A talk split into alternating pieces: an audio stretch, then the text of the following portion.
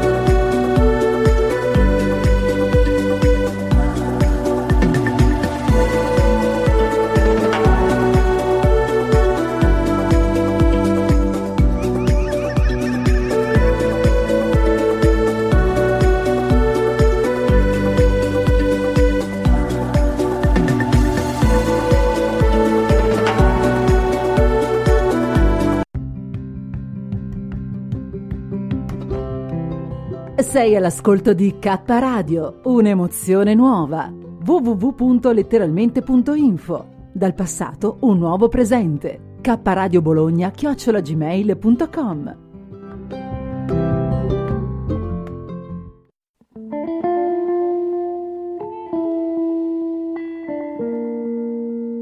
Eccoci, siamo in diretta, ci siete tutte e due? Sì, sì.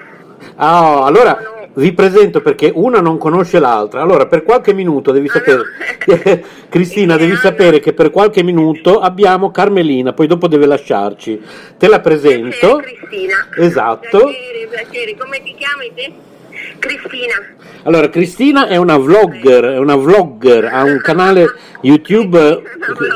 Eh sì, è molto molto conosciuta, molte persone che la seguono. E... Una protagonista delle ragazze su Dai 3, il primo luglio. Sì, Carmelina è stata una delle protagoniste di questa trasmissione della RAI che Ma si chiama dai! Le ragazze Davvero, ho avuto una bella fortuna. E- e praticamente lei è una giornalista e insieme a lei sto realizzando questo progetto di un giornale. E su Rai Play, quindi la puoi diciamo anche vedere. Sì, poi ti ma- sì, andrò sicuramente. Eh, Eh, sì, poi ti mando- ti mando il link. Prima eh, puntata del primo luglio. Va bene. poi ti mando il link comunque Cristina. Sì, grazie Renzo. Allora, adesso lasciamo 5 minuti eh, in attesa. Chris, rimani con noi perché Carmelina vuole parlarci di un evento imminente, poi dopo deve lasciarci. Parla pure Carmelina, a te lo spazio. Sì, sì, abbastanza brevemente perché quando, quando posso iniziare me lo dici. Sì, puoi già cominciare, sì, sì, ti ascoltiamo. Ah, allora, eh, domani, domenica 12 settembre, inauguriamo presso Gelatarium, che è un locale molto simpatico che riproduce un po' gli spazi esterni, le altalene, adifizi degli alberi, riproduce diciamo, all'interno quello che è eh, la solarità, i giochi che si possono fare a tutte le età. Le altalene sono gradite a tutte le età, come gelato, diciamo. E all'interno di questo locale ci sarà la mostra che si intitola Sul pentagramma. È una mostra che nasce proprio in occasione della mostra da me realizzata per la puntata delle ragazze su Rai 3 che parlava diciamo, della mia vita sia personale sia pubblica. E mentre esco dal locale sulla via Calimala dove ci sono i Madonnari che sono dei personaggi stupendi che portano sulla strada, sull'asfalto quello che è diciamo, la cultura, i grandi capolavori che sono chiusi nei musei, ritrovo una chitarra che non ha più le corde, ha un buco nella parte posteriore, però è dipinta azzurro cielo. Lo stesso azzurro cielo, guarda caso, di gelatarium. Quindi prendo questa chitarra e la porto, eh, diciamo, e la porto a gelatarium. E lì eh, succede il dibattito tra i visitatori e tra gli artisti, nel senso che chi la voleva riparare, chi voleva scriverci sopra. Poi alla fine si è deciso di lasciare questa chitarra dipinta azzurro cielo così com'è. L'oggetto, diciamo, eh, l'oggetto oggettato eh, erotto che diventa invece il fulcro predominante per la realizzazione di una mostra evento.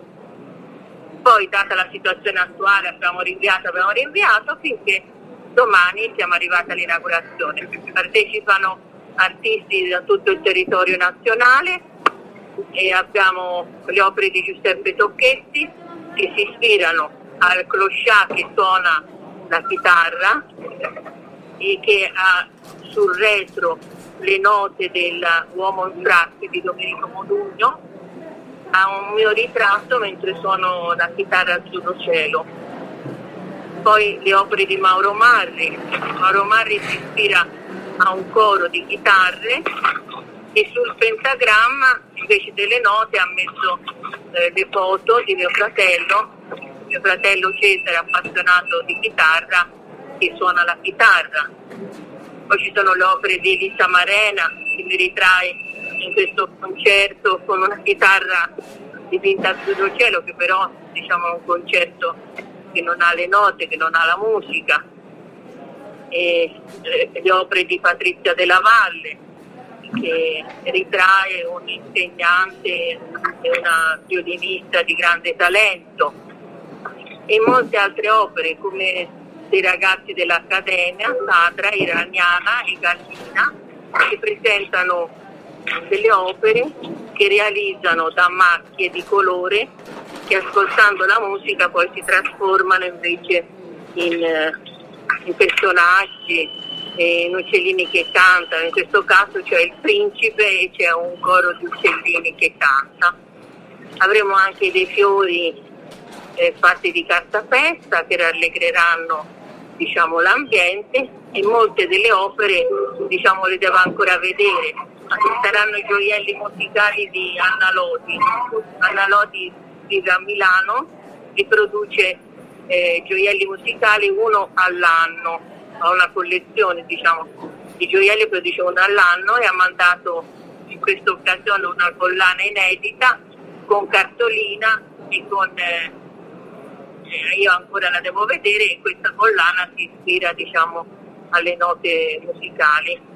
Quindi dalla musica l'abbiamo declinata in tutti i modi, con i fiori, con la pittura, con la cartapesta, eh, naturalmente sul pentagramma. Ecco, c'è una mia poesia fantastica che è stata messa eh, elaborando ogni lettera dell'alfabeto sul pentagramma eh, la poesia si intitola Fantastico l'opera è stata realizzata da eh, Gian Andrea Giovannardi che è un insegnante di violino, insegnante di musica ma anche appassionato di arte di cultura.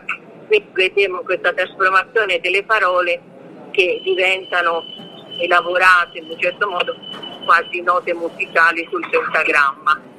E poi tante altre sorprese magari eh, le scopriremo se volete il prossimo sabato eh, la, la, mostra diciamo, che continua fino al 26 di settembre.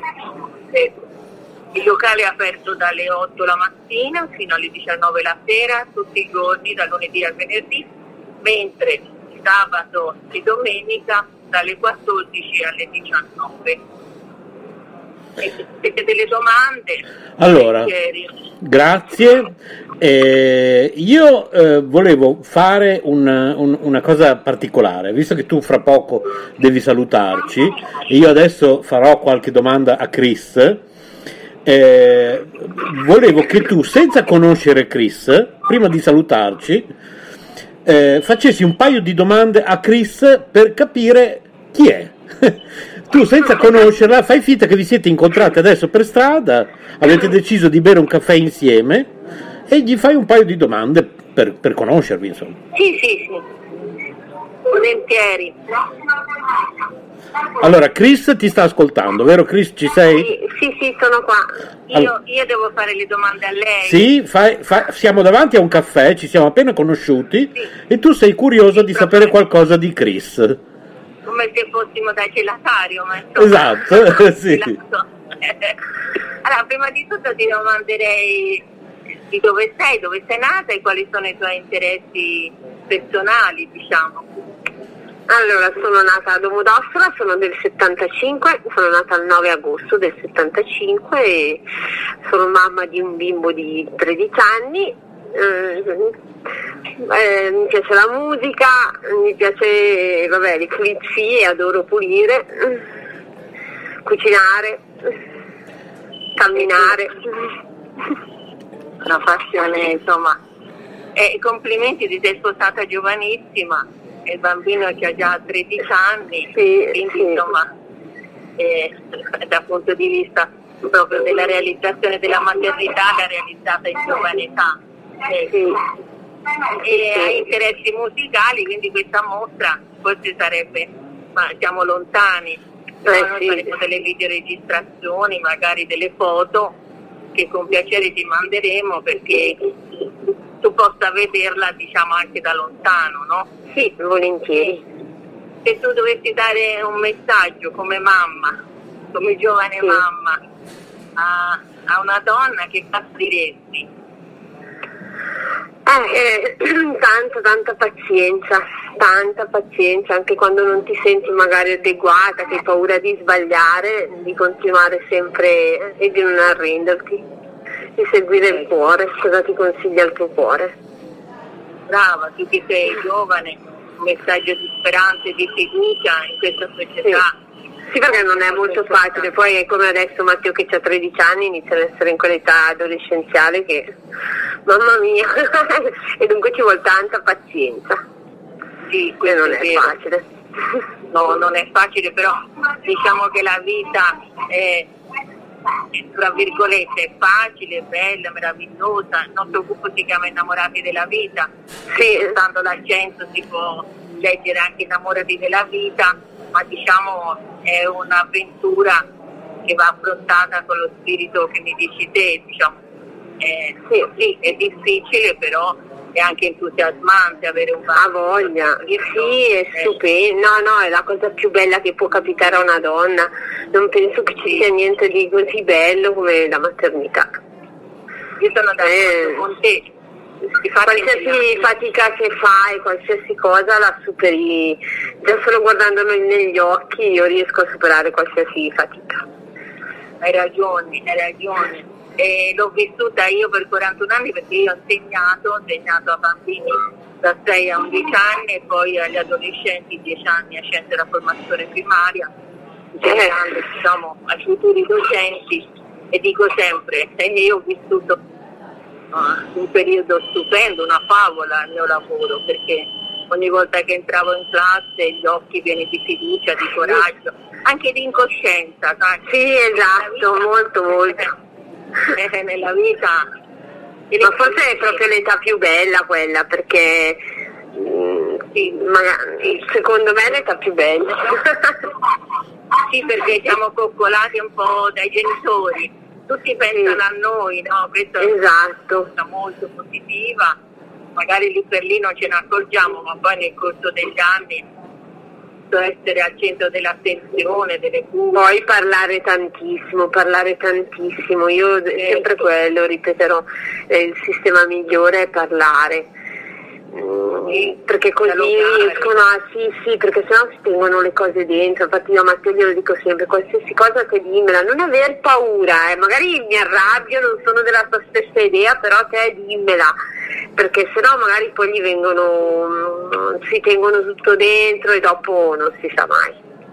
Sì no no ma diciamo che le differenze i punti di vista diversi devono crescere perché esatto. non si può imporre eh, e poi non li devi proteggere troppo perché devi lasciarli anche sbagliare. Sì. Anche se non vorresti mai, perché una mamma non vorrebbe mai che il figlio però gli servirà per il suo futuro, perché nel mondo non saranno tutte la mamma.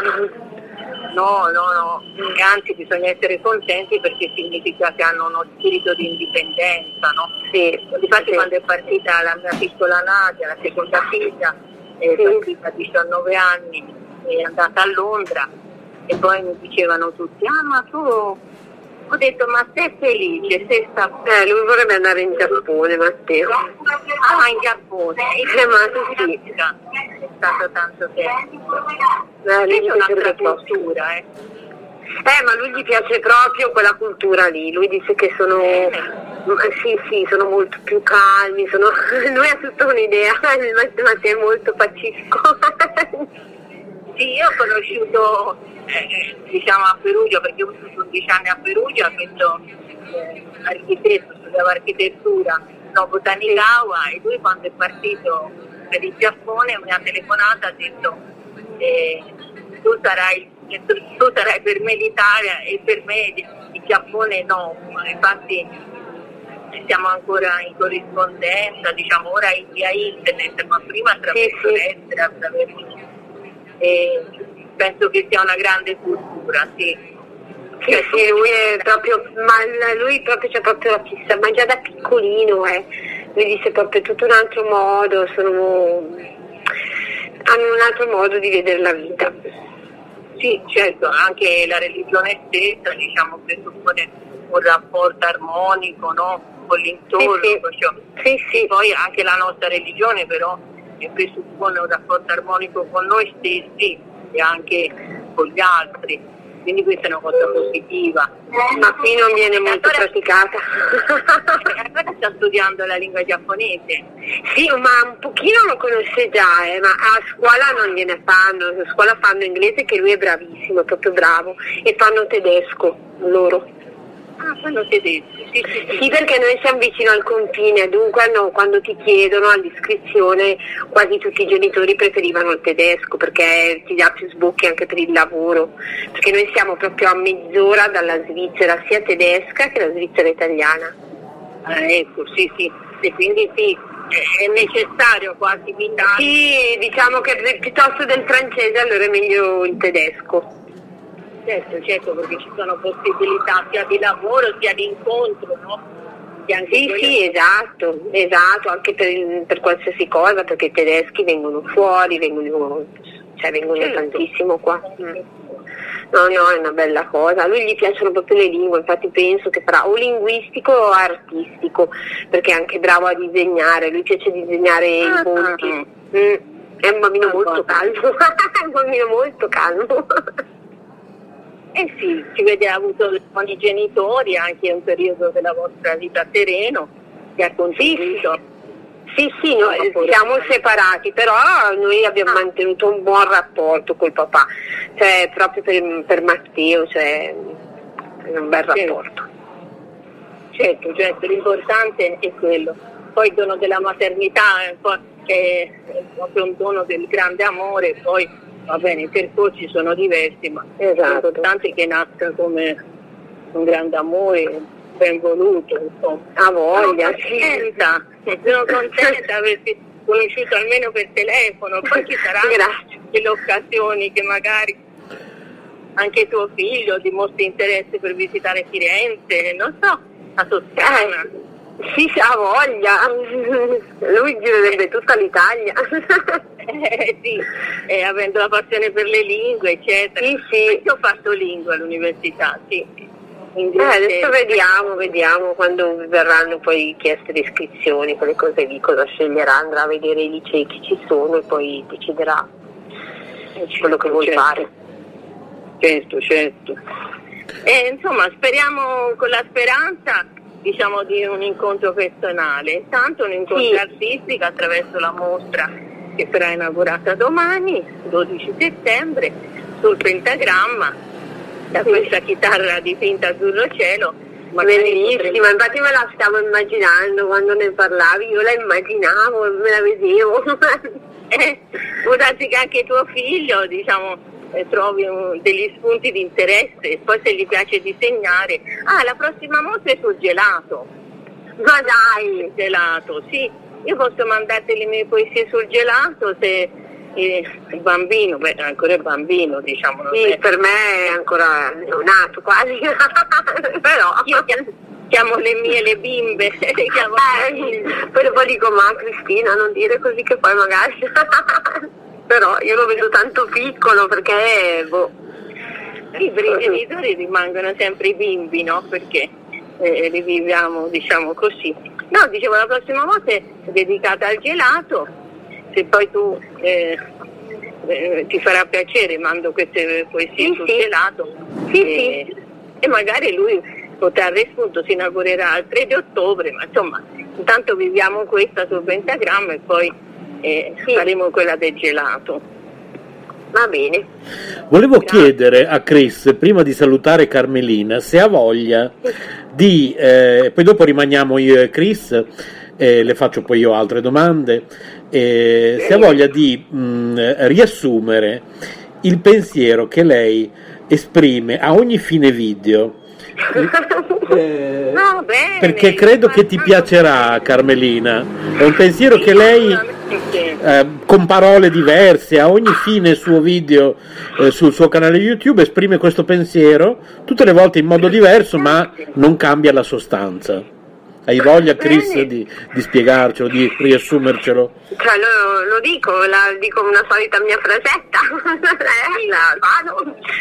Allora, io penso che nella vita una cosa importantissima che noi tutti dobbiamo ricordarci di fare è amare, ma un amore incondizionato, amore senza pretendere niente in cambio, perché penso che non ci sia niente di più bello di poter dare amore anche senza per forza riceverlo perché ti dà, ti fa sentire talmente bene, ti fa sentire talmente in pace con, con te stessa che ne vale sempre la pena.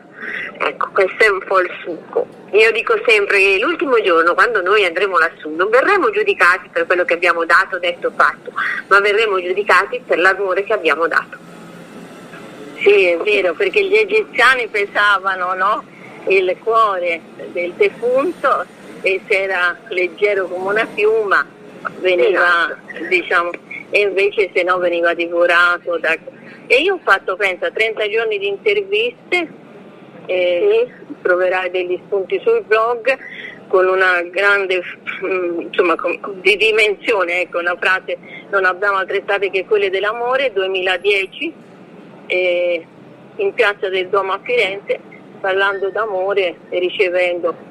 Se se abbiamo tempo ti racconto una delle interviste, non so Renzo se abbiamo tempo.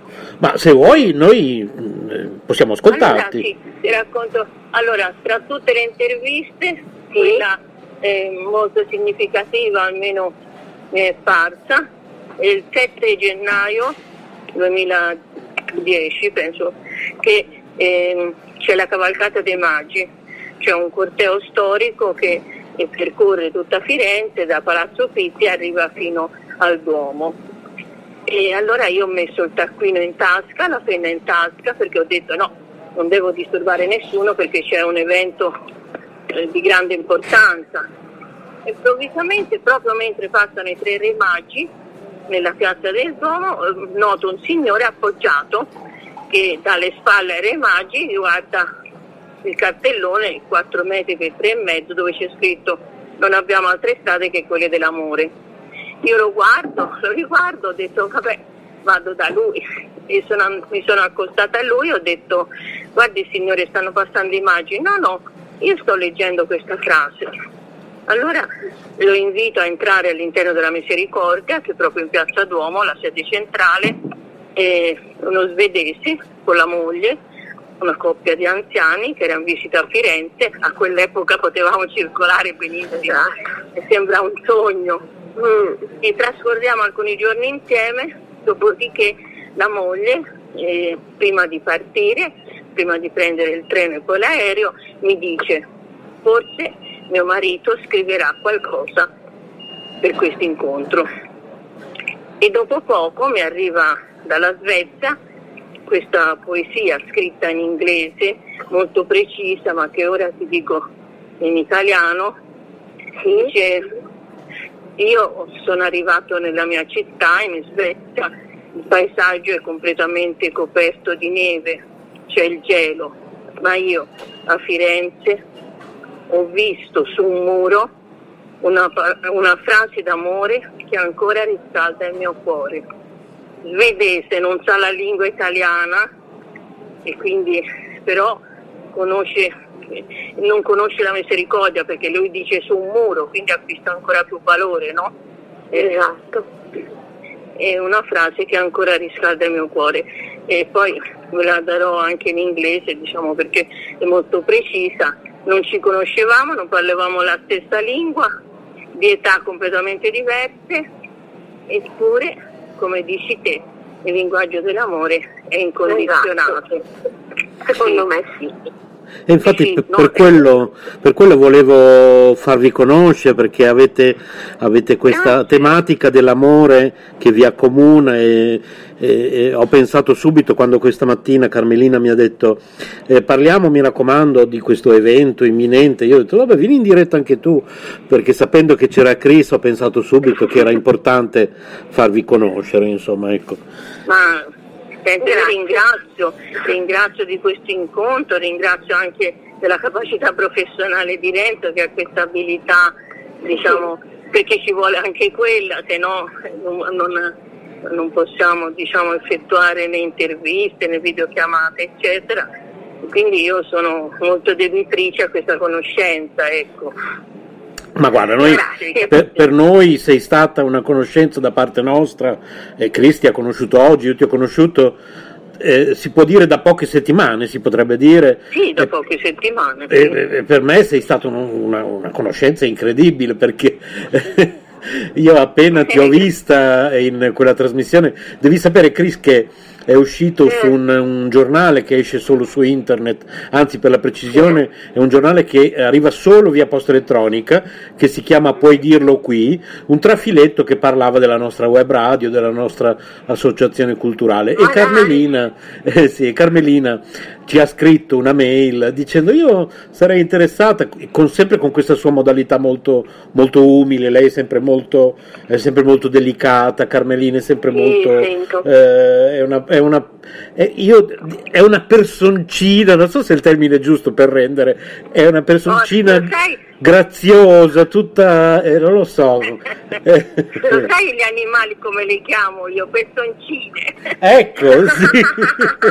ecco. Perché, hai visto? Eh, parlano il loro linguaggio, poi hanno anche loro un linguaggio d'amore, d'affetto. A voglia, a voglia. Ecco, hai toccato un altro eh. argomento importante, a meno che non ci devi salutare, Carmelo. Quando devi salutarci, diccelo, eh, non c'è problema. No, no, io aspetto questa videochiamata perché ieri l'ho persa proprio per un minuto e allora penso che la rifaranno. Quindi quando tu eh, dici io sono libera, eh, solo questa videochiamata se mai interrompiamo. Ecco. Sì, tu perché, quando, hai, quando ricevi la videochiamata spieghiamo anche un po' a Chris. Eh, sì, tanto ve ne accorgete anche voi, no? Perché certo. quando fanno una videochiamata, eccoci sì. Sì, purtroppo Carmelina ha questa situazione di salute con il fratello non buona che quindi mm. eh, la tiene sempre in attesa di videochiamate per poter um, avere, sì. eh, per poter avere qualche, qualche briciola, qualche notizia, qualche... Eh, sì, purtroppo. Anche per vederlo, diciamo, anche se in condizioni, diciamo... Eh, eh sì, purtroppo. Però e quindi è, è, così, questa è la vita, insomma, alla fine. Esatto, eh, riserva anche queste cose qua. Eh, e, quindi, eh sì, e, e, quindi, tornando all'amore, per fortuna c'è quello, insomma, è, è proprio è la base esatto. di tutto è la base anche di questa radio che abbiamo aperto, dell'Istituto Culturale Sole Luna, dei progetti che portiamo avanti. Parlavamo di animali, ecco, eh, possiamo chiedere Carmelina a Chris qualcosa sul suo rapporto con gli animali. Lei ha un bellissimo rapporto, ha degli animali domestici, ama molto gli animali, quindi chiediamo a Chris di parlarci di questo suo rapporto con gli animali. Eh, a me tutti perché sono viventi anche loro. Vabbè, io ho due gatti, io adoro i gatti, proprio una cosa. Cioè, non lo so, il felino proprio, il felino. E dunque con io li, li tratto come fossero dei bambini, anche loro, i bambini di casa. Sono i figli adottati e li ho trovati, sono tutti e due gatti trovati, perché io ho l'idea che secondo me gli animali vanno adottati così, non, deve, non devono avere un costo, ecco, non va messo un prezzo all'animale. e tutti e due li ho trovati, la gatta l'ho presa dove andavo a fare delle pulizie, sta gatta mi agolava, l'ho messa nella bicicletta e è stata tutto il tempo nel cestino della bicicletta finché sono arrivata, perché lei si vede che ha sentito che io eh, la, la, volevo aiutare, non aveva paura di me. Meno male. E, e, il gattino invece in una legnaia, anche lui l'ho portato a casa e, e, boh, e adesso sono i miei due pelosetti e io ho sempre avuto animali, gatti, mia mamma ha le capre, noi abbiamo sempre avuto animali, io ho sempre visto animali da quando sono nata.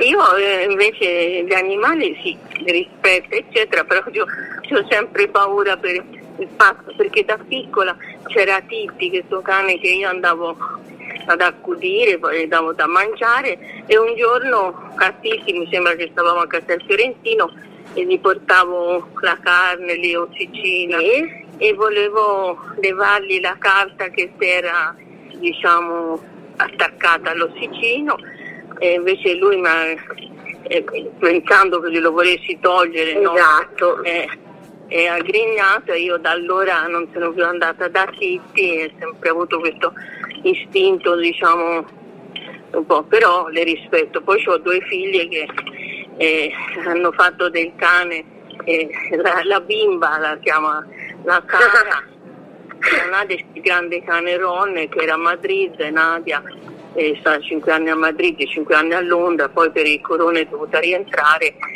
e questo cane conviveva con lei. Poi c'è stato un momento tragico per poterlo portare in Italia, no? Sì, era molto difficile, però lei non sarebbe mai tornata senza il suo Ron e ha fatto bla bla car Madrid-Barcellona, poi ha preso la nave perché in aereo eh, gli abbiamo sconsigliato tutti, se lo mettono nella stiva gli cade Sì, povera bestiolina, eh, esatto. No, no. E quindi lei pesa 32 kg, Ron pesa 32 e mezzo. Mamma mia! È grande, sì. È grande. Ma che cane è? È un... come si chiamano quelli, la razza più buona, il Labrador, che aiutano, che aiutano che vanno a fare anche il salvataggio. Beh no, eh, San Bernardo? No, San Bernardo no. E Maremmano? No, no, nemmeno. Eh, non Labrador, come, come quella razza. Renzo? Ma infatti stavo pensando, perché anch'io stavo per dire San Bernardo. Eh... Ah, perché lui è... Vengono stati per il salvataggio, anche per il nuoto vengono messi Sì, quelli mare. che vediamo anche nei cartoni animati con la fiaschetta attaccata da, sui montagne con la fiaschetta attaccata al, al collo. Però io pensavo anche no, a San credo. Bernardo, no?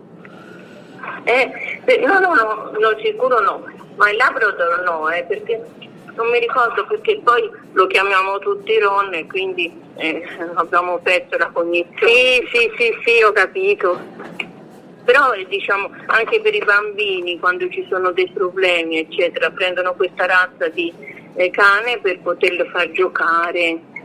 Cavoli come si chiama? Adesso in questo momento anche a me sfugge. Eh, o lo portano agli ospedali per esempio per... sì sì che è un, proprio un cane pacifico. Eh sì sì, sì, sì. che forse è anche quello era il cane anche di Heidi no? del cartone animato Heidi porco cane come si Secondo chiama? me, vero? Eh, ma infatti, infatti guarda, io l'ho sempre eh, la razza, eh, insomma è quella razza la più docile, è quella che viene usata per il salvataggio, viene usata sempre insomma in casi... Ma io non me lo ricordo il nome, non me lo ricordo. No, neanch'io. I nostri ascoltatori sicuramente lo sapranno. Eh sì. sicuramente sapranno. Ci sarà lì, io lo so, io lo so. Eh, sì, sicuramente perché molti ce l'hanno. È una razza grande, molto delicata anche di salute e anche Ah. per, per la pelle, insomma, ci sono, ho avuto sempre molta cura di portarlo dal veterinario per questi problemi, diciamo, che hanno spesso della pelle, ecco. Sì, adesso... E te Renzo che rapporto c'hai con i tuoi gatti? Ah, Eh, le bimbe. Eh, sono le bimbe, Eh, sono, le bimbe. Sono proprio le mie figlie, sono le figlie di me, Massimiliano, Kitty e Candy. Non andiamo da nessuna parte senza di loro, anche noi. Non, Eh? Non potremmo mai Sì, sì, spostarci. infatti io non sono andata neanche in ferie per non doverli lasciare a nessuno Sì, perché non so non- e dunque non se ne parla. Eh sì, assolutamente. Eh, ti condizionano, eh, ti condizionano. Eh sì, per quello, infatti io... L'amore, è questo, no? Sì, quello è vero, Sì, hai sì, ragione, hai anche Un ragione. figlio non, non- lo lasci, ma se Esatto. Ah, io dico se devo lasciarlo che non so dopo magari il gatto come sta, lo so che Eh, sono lì sì. Que- però Infatti, quando qualche mese fa una mia amica eh, eh, durante il lockdown mi ha detto guarda io mi sento molto sola stavo pensando di adottare un gatto. Io da un lato ero felice perché ho questo amore per i gatti ho pensato subito un gatto per strada in meno? Gli dico subito di sì a questa mia amica che si chiama Nadia. Dopo ci ho pensato due volte ho detto però prima di dir di sì a una persona è bene fargli capire che ok adesso c'è il lockdown ma quando poi finisce il lockdown sarà in grado di rinunciare non dico rinunciare alle ferie perché non è che bisogna però sarà in grado di dargli quell'amore necessario perché non è un gioco o, non deve essere il bisogno di un momento adottare un animale. Se si adotta un animale si adotta per la vita perché appu- appunto come ha detto Esatto, adesso Carmelina eh, l'amore è questo quindi È questo, sì. se prendete un animale se no, no non lo prendete non è obbligatorio adottare un, un Eh, animale infatti, come, come io, no? Non l'ho preso, però eh, rispetto. si possono ma- aiutare gli animali anche a distanza si può donare a un canile si voglia, può ma i ci canili sono tanti andare a modi accompagnarli, c'è tanti modi, puoi andare al canile a fare volontariato, ce n'è di cose. se Ci sono uno- tante cose Sì, che uno sì. può fare, E ecco. magari uno inizia già a vedere com'è un animale prima di adottarlo, perché insomma anche non sono solo belli, c'è dei momenti che sono anche difficili perché un gatto si fa le unghie, un gatto può distruggere tante cose e la stessa cosa un cane, un cane ti fa rosicchia tanta roba e insomma devi anche essere pronto a quello che va incontro. eh. e poi Candy ad esempio. Eh sì, Candy, noi abbiamo Kitty e Candy. Candy, eh, subito dopo che l'abbiamo adottata, ha avuto tanti problemi di salute, avanti e indietro dai Esatto, veterinari, poi c'è tutte- eh, eh, sì, anche eh, cioè, soldi da spendere, esatto, svegliarsi in esatto. piena notte per dargli la medicina, tante cose. Come un bambino, la stessa Sì, sì. cosa, io lo dico sempre, un gatto, un cane sono come un bambino alla fine, perché devi sempre mm, devi, devi prenderti cura anche di, cioè devi prenderti cura di loro. Adesso Io lo Kitty, sapete, e in anteprima vi dico, l'altra, l'altra notte così, no? un po' insonne, sempre per Cesare, poverino. No, mi è venuto eh, un, un tratto di scrivere addomesticamento, ma riferito agli esseri umani, no? Perché, Eh. perché noi ci stiamo addomesticando, ci stiamo addomesticando, nel senso che ci avviciniamo, cioè ci vogliono addomesticare, ma nel senso negativo, Sì? nel senso che noi sotto comando andiamo a espletare i nostri bisogni, sotto comando riceviamo cibo. E poi eh, io ho pensato avviene la stessa metamorfosi eh, che avviene tra l'essere umano e l'animale, cioè io essere umano mi affeziono al padrone perché ogni tanto mi fa una carezza, ogni tanto mi dà un dolcettino, no? Non vorrei eh, che eh, noi, eh, cedendo diciamo, a queste pressioni sociali, a queste cose indotte, ci addomestichiamo nel senso però negativo, capito? Al padrone ci, somme- ci sottomettiamo eh, senza più eh, esercitare la nostra criticità. Questo non lo so se a voi vi fa questa impressione, ecco. Cioè loro vogliono adottare la tecnica, che loro ci vogliono bene, che loro ci vogliono proteggere, che loro vogliono eh, eh, diciamo, eh, tutelare la nostra salute, no? Però poi alla fine eh, ci amano veramente oppure una tecnica suppla per? Me lo sto chiedendo, eh, lo chiedo anche a voi. Tante persone fanno questo ragionamento, tantissime. Eh, tante. Perché eh, l'amore poi si trasformasse in una sottomissione piuttosto che reagire, no? reagire si trasformasse in una sottomissione pacata perché dice in fondo mi ha dato lo zuccherino, in fondo mi ha dato lo stipendio per vivere, capito? Parlandoci in soldoni. Non lo so. Ma d'altronde nel lavoro è così, eh. un po' ti devi sottomettere sul lavoro, non è che puoi sì. proprio far valere quello che vuoi te perché non sa, cioè sarà difficile perché ci sono, tanto hanno, hanno la risposta anche da dirti con tutte le persone che cercano da lavorare, dunque già lì ti devi sottomettere nel posto di lavoro. Ti devi sottomettere anche se ti metti in proprio, perché comunque ti devi a sottomettere, voglia, anzi, sì, perché ti devi sottomettere non comunque. proprio neanche, non sei tutelato in niente lì, ancora peggio. Ah, eh sì, perché, perché eh, no, questa cosa, capito, questa cosa eh, la considero un po' una cosa subdola, no?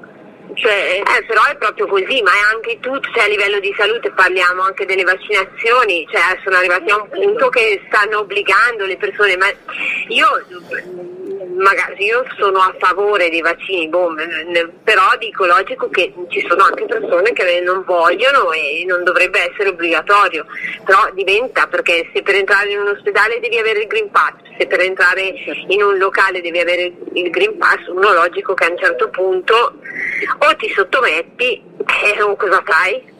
Ma è, oh, oh, è, questa è una tecnica, volevo fare un salto no, di ragionamento, cioè questa tecnica viene adottata perché loro ci amano, perché io vivo da otto anni un'esperienza fantascientifica con mio fratello, che no, cioè, all'apparenza è un'apparenza di tutela e di protezione, mentre nella sostanza, come io ho analizzato questi otto anni, no, è un portarti a dimetterti, a spogliarti della tua identità per ubbidire ciecamente, capito? Cioè, è logico che certe regole bisogna rispettarle, ah. ma arriviamo a rispettare le regole attraverso il dialogo e il ragionamento, non attraverso l'imposizione, perché questo è difficile. Perché se io formo un bambino a leggere e a scrivere, non con l'imposizione, ma con il dialogo, perché gli faccio il ragionamento, perché lui arriverà ad amare leggere e scrivere, perché eh, eh, saranno uno strumento della sua libertà, no? eccetera. Allora io sono d'accordo, ma se io al bambino gli impongo la lettura e la scrittura come metodo... Eh, ma è così la scuola? Eh, lo so, ma è sbagliato. La scuola non ti insegna ad amare la lettura, ad amare la scrittura, ti obbliga. Se un bambino non scrive bene, cioè è una cosa, arrivi alla nausea perché ti fanno riscrivere quella parola 250 volte e il bambino poi ha una nausea, no? Lo fa anche lì per, si sottomette, eh, perché la sua... Eh, e stiamo, eh, stiamo, portando avanti un tipo di società capito, dove, eh, tra virgolette, quello che è spacciato per amore non è per amore, perché l'amore richiede molto più tempo. Io per insegnare a leggere e scrivere ho bisogno di molto tempo, ho bisogno di un'empatia col bambino, eccetera. Invece se io, per esempio, per paradosso trovo la pasticchina da dare, con quella pasticchina conosci la storia, con quella pasticchina conosci la geografia. Certo che faccio prima, ma che cosa, che, cosa, che tipo di società stiamo formando? È quella che purtroppo si vede in giro ormai. Perché lei... eh, eh, mi fa paura, capito? Mi certo, fa paura. che fa paura. Eh, però, da madre poi ti fa ancora più paura perché pensi e dici... Eh, capito? No, no, perché poi gli animali sono, eh, sono stati uno strumento per andare a approfondire no? questo sì, sì. rapporto, perché poi sì, l'animale è la natura, no? ciò che ci circonda. Eh. Infatti dovrebbe essere tutto così, dovrebbe essere tutto che segue la natura, ma, ma, ma non è certo. così perché siamo arrivati a un punto dove... Sì, però dovrebbe essere così in una società ideale tipo paradiso terrestre, non so, sai quello descritto dai testimoni di Geova, sì, questo sì. paradiso terrestre in cui tutto è perfetto, poi... Non esiste il rispetto, esiste sempre il sopruso sugli altri, la, la mancanza di rispetto, ecco, tanti, ecco, io vedo tantissima mancanza di rispetto verso gli altri, verso le idee degli altri, verso per esempio mio fratello nella stanza, no? C'ha il compagno sì. di stanza che praticamente è l'anticamera dell'obitorio, l'istituto, e quindi era annicchiato già in posizione eh, fetale e non ha colore. Quando sono andata la seconda volta, e lui, cioè lo stavano portando via il compagno di camera, però lui diceva lasciatemelo, perché me lo portate via? Ora rimango solo, no? Come vedi l'individuo si adegua nella disperazione sapevo avere anche un rapporto con una statua, no? E, e frequentare gli ambienti dove sta mio fratello, ospedali, case cure, eccetera. E praticamente sei un po' ti riduci passivo, capito? Anche io stessa, vedendo quello portare via che era morto e sentendo la voce di Cesare, non sapevo bene la realtà, no? Sì. Però lui, anche quella statua vivente, tra parentesi, semi-respirante, era un compagno. Invece in una situazione attuale tu vedi una persona in quelle condizioni, cioè ci fai poco caso, non è il tuo compagno eh, di camera. Quindi ci stiamo sommando in tante, in tante cose che non vorrei che proprio poi ci assoggettiamo supinamente, senza accorgersene, in dolore, capito, a questo potere scellerato, perché qui si parla di poteri scellerati che eh, guardano la loro tasca. A voglia se guardano la loro tasca. Che poi, che poi non le potranno godere perché quando intorno ci sarà il deserto non è che io possa andare al sotto a prendere l'acqua, no? Anche se ho i soldi anche se c'è soldi. Come fa? Esatto, eh, ma perché è sempre Dio soldo che comanda, ha sempre comandato dai tempi, eh, le prime guerre le ha fatte la Chiesa. Sì, sì, ma... Eh, comunque che doveva essere proprio l'ultima che avrebbe fatto una guerra, la Chiesa. Eh. Le crociate. Esatto, sono state proprio le prime, non, non dovevano esistere. No, no, come non dovevano esistere in questo momento storico le guerre, no? Già che siamo Ma no, ma no. Eppure ci saranno sempre ed è sempre per i soldi.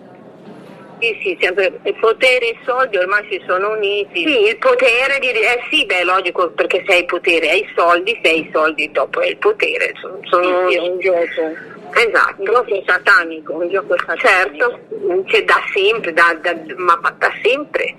E, solo che adesso cioè, c'è proprio tanta diversità. Ci sono le persone che stanno benissimo e poi ci sono quelli che sopravvivono. ecco. Vero.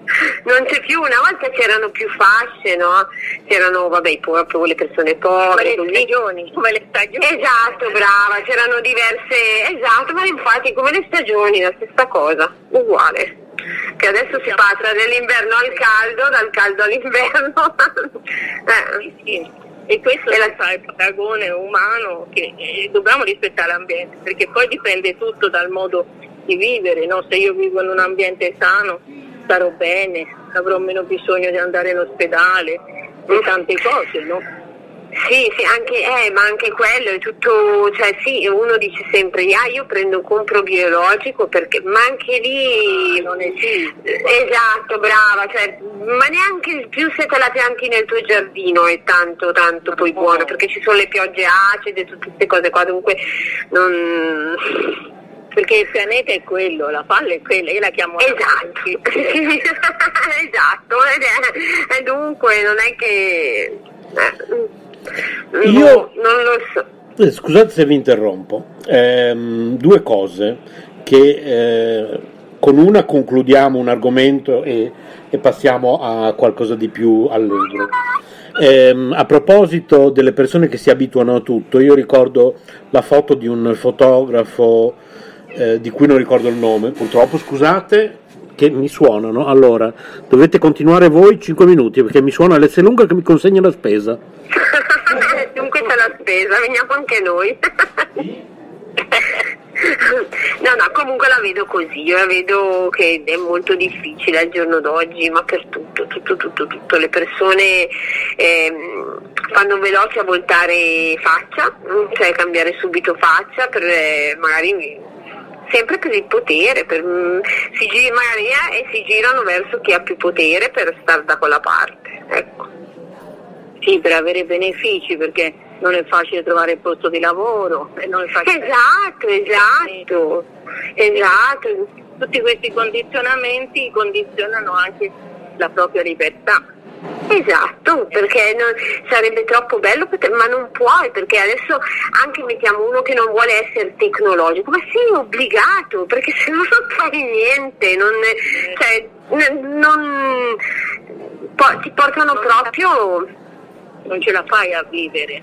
Ti portano proprio ad, a- ad abituarti a quello che è il sistema, cioè, ma- ma in tutte le cose, anche nel lavoro diventa sempre tutto più difficile, pretendono cose, mh, per esempio io faccio le pulizie in un supermercato, hanno fatto fare un corso per la sicurezza, che, ma, ma- di- ma non ha niente della base della sicurezza, sono solo tanti, tanti codici, tante cose un gruviglio, niente di soltanto perché serve, perché anche lì ha un costo, perché fare questo corso viene pagato dai titolari e ha un costo. Ecco, tutto Certo. sempre così. Sono ma, Ma tornato. di sicurezza non c'è niente. Ecco Renzo, vai avanti, dicevi della foto? Sono tornato. C'è Allora, Non, sì, non c'è ehm, collegamento tra la pratica e la teoria, perché, Eh, bravissima, bravissima. Eh, perché nella pratica ti trovi di fronte a una realtà. Esatto, che non è quella scritta. Come io il primo anno a scienze della formazione primaria ho insegnato agli studenti, futuri insegnanti, che lo spazio è essenziale, vitale, ogni bambino deve avere il suo spazio vitale, ci deve essere il giardino, si apre la porta della classe, c'è il giardino dove poter Ah. giocare, concreto, Ah. no?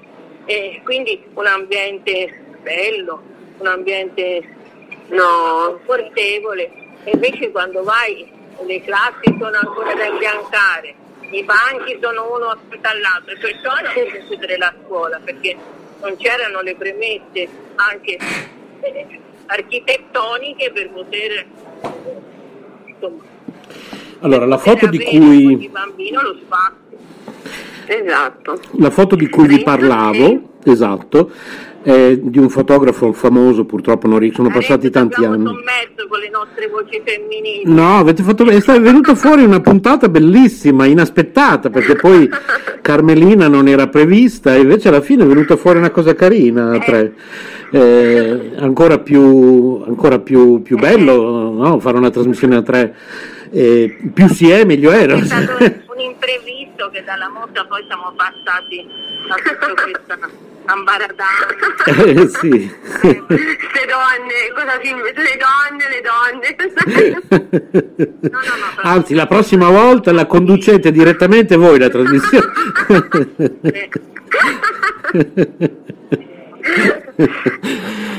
Allora speriamo di sentirci. sì, Poi vi farò vedere foto, materiale sulla mostra.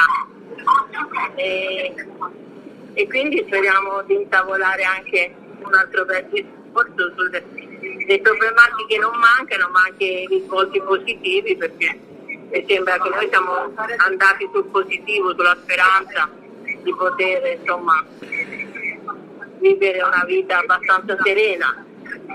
Ascolta Carmelina, volevo parlarvi e poi facciamo un'ultima domanda a Chris, anche perché Chris mi sembra che ci deve salutare alle 4. 10 minuti, eh sì, Ok. 4, 4 e 10. Perfetto. Eh, questa fotografia ehm, rappresentava una eh, signora in un paese in, in cui c'era, c'era la guerra in corso e questa signora spazzava con una grande tranquillità, perché lo faceva evidentemente tutti i giorni da chissà quanto tempo, spazzava il sangue davanti alla porta di casa.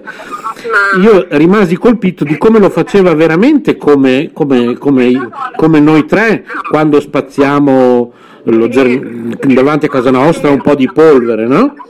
E lei lo faceva eh, talmente abituata a farlo probabilmente tutte le mattine a spazzare via questo sangue e questa foto ha girato il mondo, era proprio per- e quindi l'essere umano per sopravvivenza mentale e fisica eh, purtroppo può abituarsi veramente a tutto, può davvero riuscire a... cioè come il virus, come ci siamo adattati, alla fine sembrava che era tutto impossibile eppure ti adatti. Esatto, sì, sì, Sì, sì. sì, sembrava tutto impossibile. Esatto. Ma- E invece la domanda che volevo fare a, a Chris, poi ci salutiamo tutti, e ne volevo fare tante, ma a questo punto faremo un'altra puntata, meglio, no? Così facciamo un'altra puntata prossimamente. Qua- Quando volete ci risentiamo ne facciamo un'altra. E a questo punto la rifacciamo così com'è, con, con noi tre proprio. Sì, volentieri, Ecco. volentieri. Eh, Grazie. come, come e quando ti è venuta l'idea di aprire un canale YouTube? Eh, era un periodo che mi sentivo parecchio sola. Ma quanti anni E- fa questo? Nel 2017, 18, sì 18 mi sembra, perché io non me lo ricordo mai quando l'ho aperto, però ero stata appena operata e dunque non potevo lavorare tanto e avevo tanto tempo e dunque guardavo questi canali, mi sono incuriosita, ce n'era una che mi piaceva tantissimo, ho detto ma sì dai, io lo apro, poi al massimo e invece ho fatto un sacco di amicizie, te io non lo smetterò mai di dire, io ho conosciuto delle persone bellissime che sono molto affini a me, sono molto simili. Probabilmente eh, ho attirato persone che sono simili a me, che, che- che hanno il mio modo di vedere la vita, questo modo un po' così spensierato, un po' da bambina, io vivo un po' sulle nuvole, no? E probabilmente per quello che ho attirato queste persone, però ho fatto delle amicizie che... Eh, boh. quello, questo qua è il motivo, perché mi sentivo sola. Mi è servito per comunicare? Sì, mi è servito per comunicare, perché io dicevo sicuramente inizierò a parlare con qualcuno e infatti è stato così e ho trovato delle belle persone simili a me, cosa che probabilmente nel, mio, nel, nel luogo dove sono non ho trovato. Ecco. Eh sì, sì, perché in questi casi non conta la distanza, ma l'affinità. eh. Esatto, esatto, perché qui le persone sono molto chiuse, hanno una mentalità molto, molto chiusa e una persona sempre allegra, sorridente, magari come me, mm, sembra quasi che non è possibile, mi vedono un po' come impossibile, no? Che deve essere una maschera, invece sono proprio così, io sono, nonostante le, le- le cose brutte che ti possono capitare, io cerco sempre di trovarci il lato bello nella situazione, diciamo. Un buon motivo, per esempio se perdo una persona che tenevo parecchio, io ringrazio di aver avuto la fortuna però di conoscerla. Ecco, ehm, però non tutti la, la- lo concepiscono questa cosa qua, no? Magari io invece di pe- piangere perché ho perso quella persona, ringrazio di aver avuto la fortuna di averla conosciuta.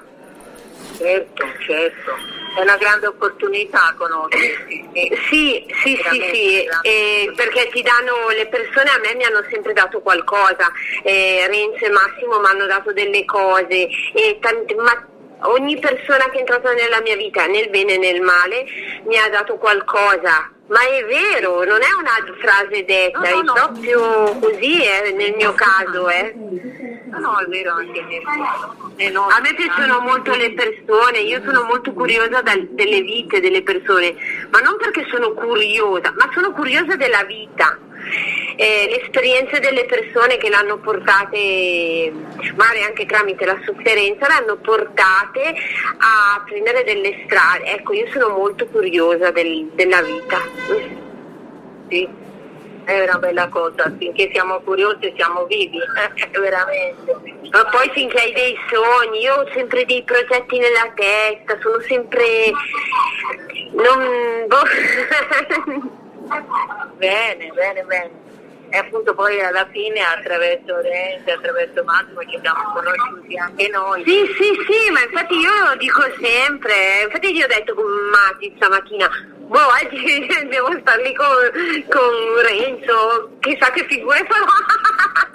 Sì. E, e, invece è stato bello perché così ho conosciuto un'altra persona che mi ha dato sempre da ragionare, ecco. Sì, Chris era preoccupata, diceva, diceva eh, faccio figura, Renzo. Mamma mia, diranno ma chi è questa scema? Ma chi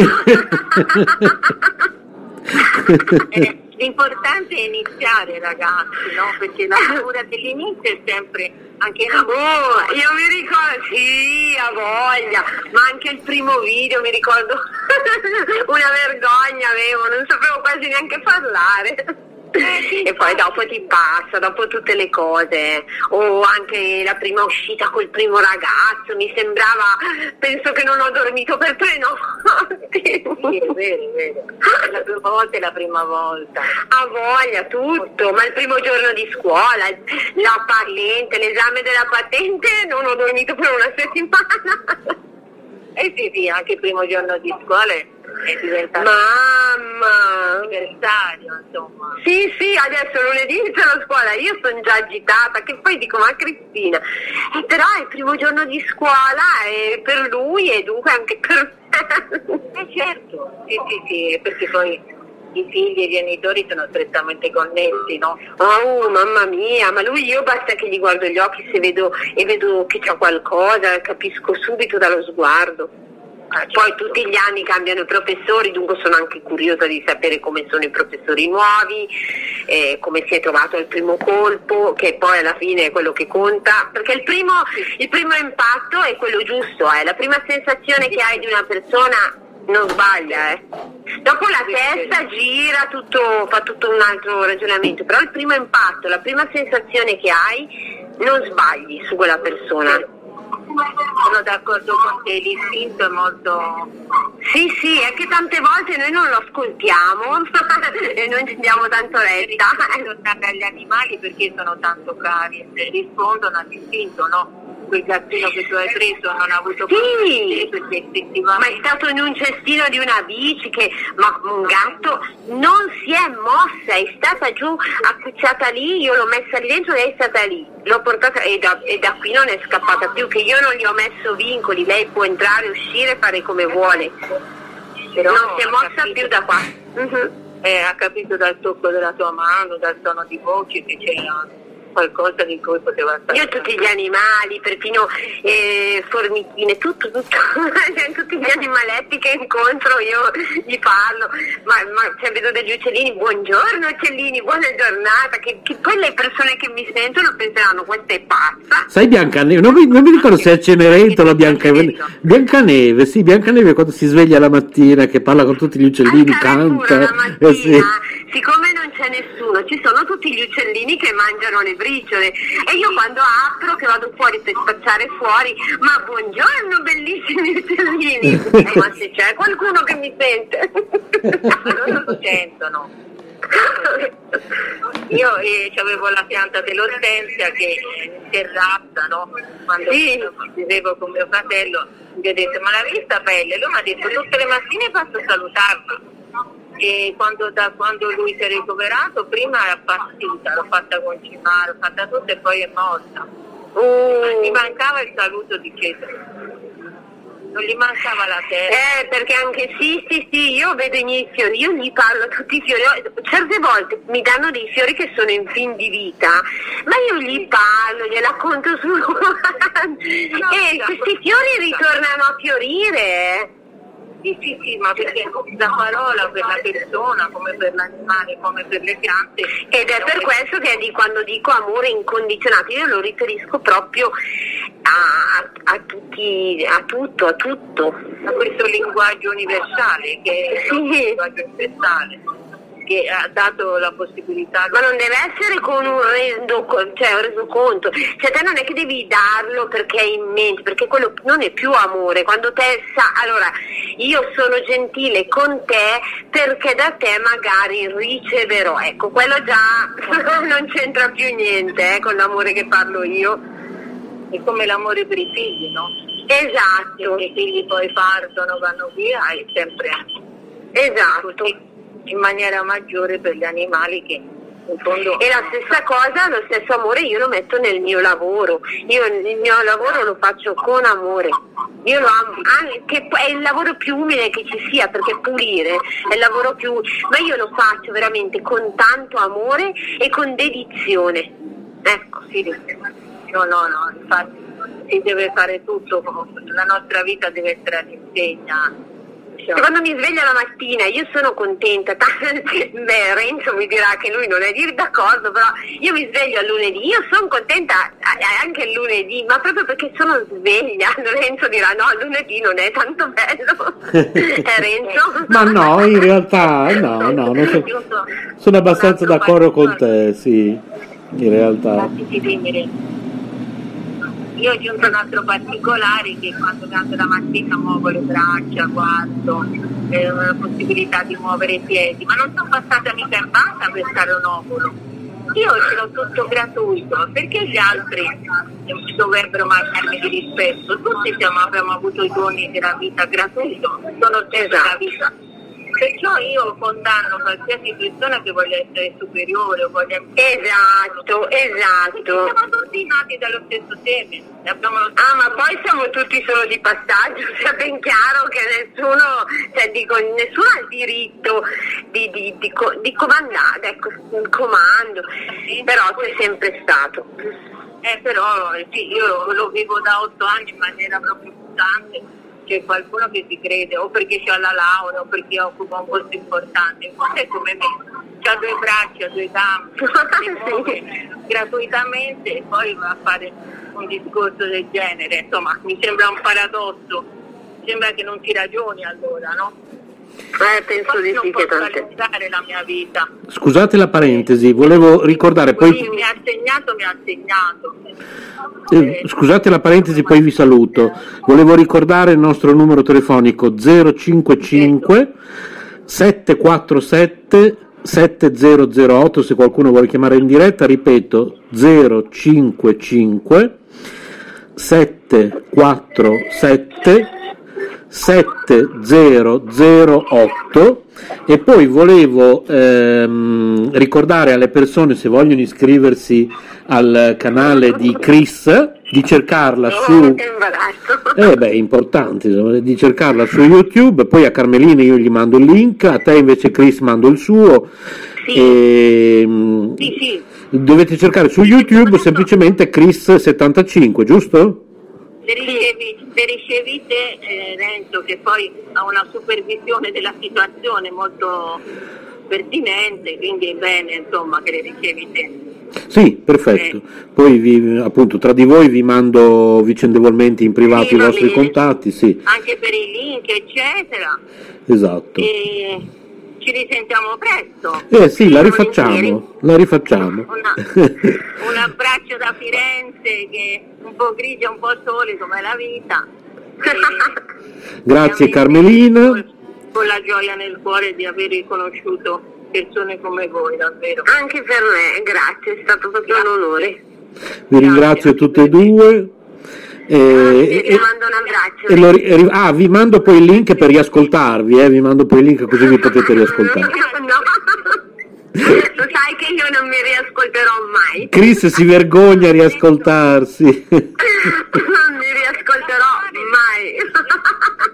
Adesso ti volevo chiedere, ma lo puoi estrapolare solo il tratto della mostra e mandarlo anche a Filippo e agli altri? sì, va bene, ok, d'accordo. Così loro non sanno, cioè anche perché loro poverini se no devono ascoltare tutto, invece così ascoltano solo Sì, almeno, almeno per domani, no? certo, sì. Anche se, poi, anche se poi in realtà abbiamo parlato della mostra subito all'inizio, quindi si fa poi in fretta, in Sì, realtà. sì. Io- sì. Ecco, bene, perfetto, d'accordo. Grazie, grazie di questa Grazie a voi, eh. meravigliosa. Grazie. Poi meravigliosa perché inaspettate e non organizzata.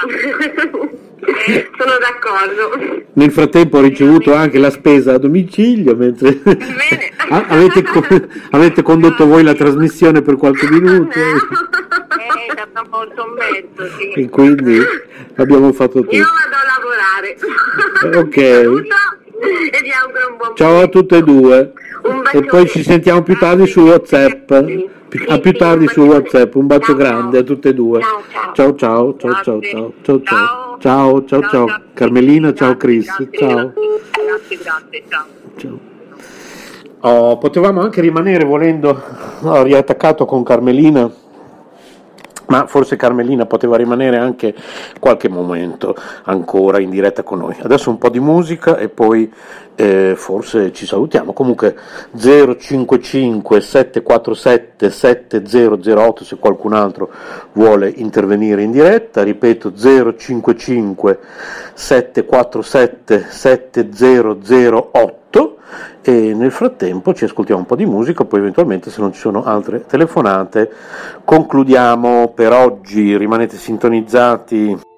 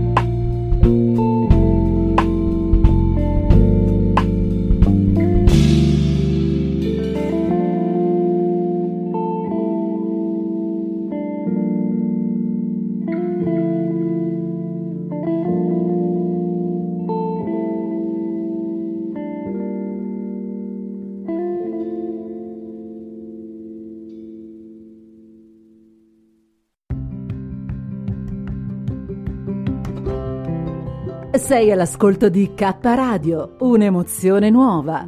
www.letteralmente.info. Dal passato un nuovo presente. K Radio Bologna chiocciolagmail.com.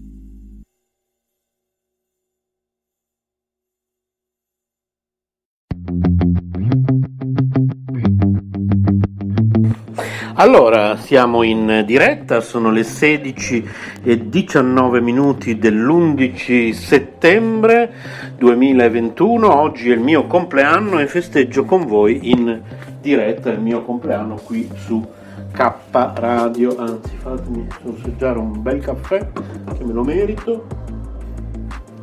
Ah, buonissimo.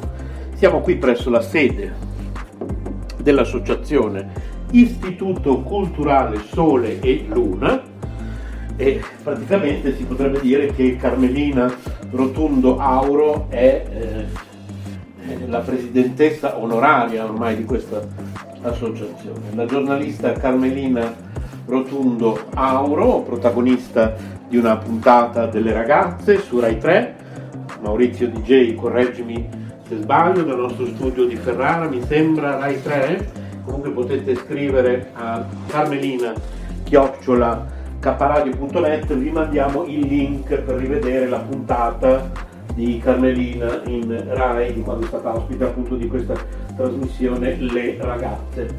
E io in questo momento sono qui presso la sede dell'Istituto Culturale Sole Luna del quale eh, ripeto Carmelina è presidente onorario oltre che essere presidente Carmelina della commissione eh, arte, cultura, poesia dell'Istituto Culturale Sole Luna e eh, oltre che essere direttore responsabile, sempre Carmelina, del giornale. A proposito del giornale, vi ripeto ancora il nostro numero telefonico se volete chiamare in diretta 055 747 7008, ripeto 055 747 7008.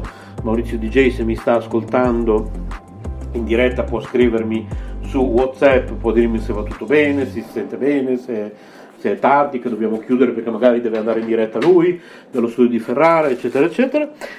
A proposito di ciò, stavo dicendo, abbiamo ehm, proprio ieri o ieri l'altro, ieri direi, oddio, sto, ho perso la, la, la, questa settimana sono in ferie quindi ho perso la cognizione del tempo. Voi direte, ma com'è in ferie? Beh, non, è, non sta lavorando in questo momento in radio, quindi non è pagato? No, non siamo pagati, siamo tutti volontari qui all'Istituto Culturale Sulle Luna. Anche K Radio è completamente basata sul lavoro volontario di noi soci dell'associazione. Quindi siamo qui gratuitamente, volontariamente e facciamo tutto quello che vedete e sentite qui appunto sulle frequenze di K Radio e sul nostro sito www.letteralmente.info anche da qualche giorno www.kradio.net vi ricordo ancora che potete scrivere a Carmelina indirizzando a carmelina-kradio.net e tra l'altro Carmelina e, e Chris avrebbero voluto Maurizio in diretta con noi, me l'avevano detto a inizio trasmissione e poi però diciamo che sarebbe stato un po' complicato tecnicamente perché credo che più di due persone più il conduttore, il sottoscritto diciamo che diventa un po' già secondo me si fa fatica a comprendere le parole anche perché eh, siamo una radio eh, ripeto, fatta da persone volontarie che eh, non, dicono che, dico che trasmettono da casa, però in alcuni casi possiamo anche trasmettere da casa nostra.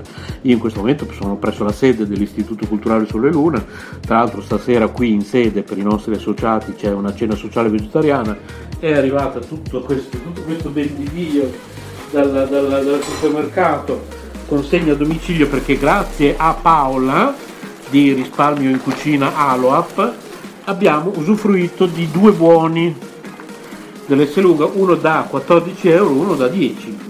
Paola è espertissima di tutte queste cose, lei riesce sempre a trovare, non so se vi ricordate eh, Pazzi per la spesa, infatti ne abbiamo parlato con lei, andatevi a riascoltare la puntata che abbiamo fatto insieme a Paola, adesso ce ne sarà un'altra. Eh?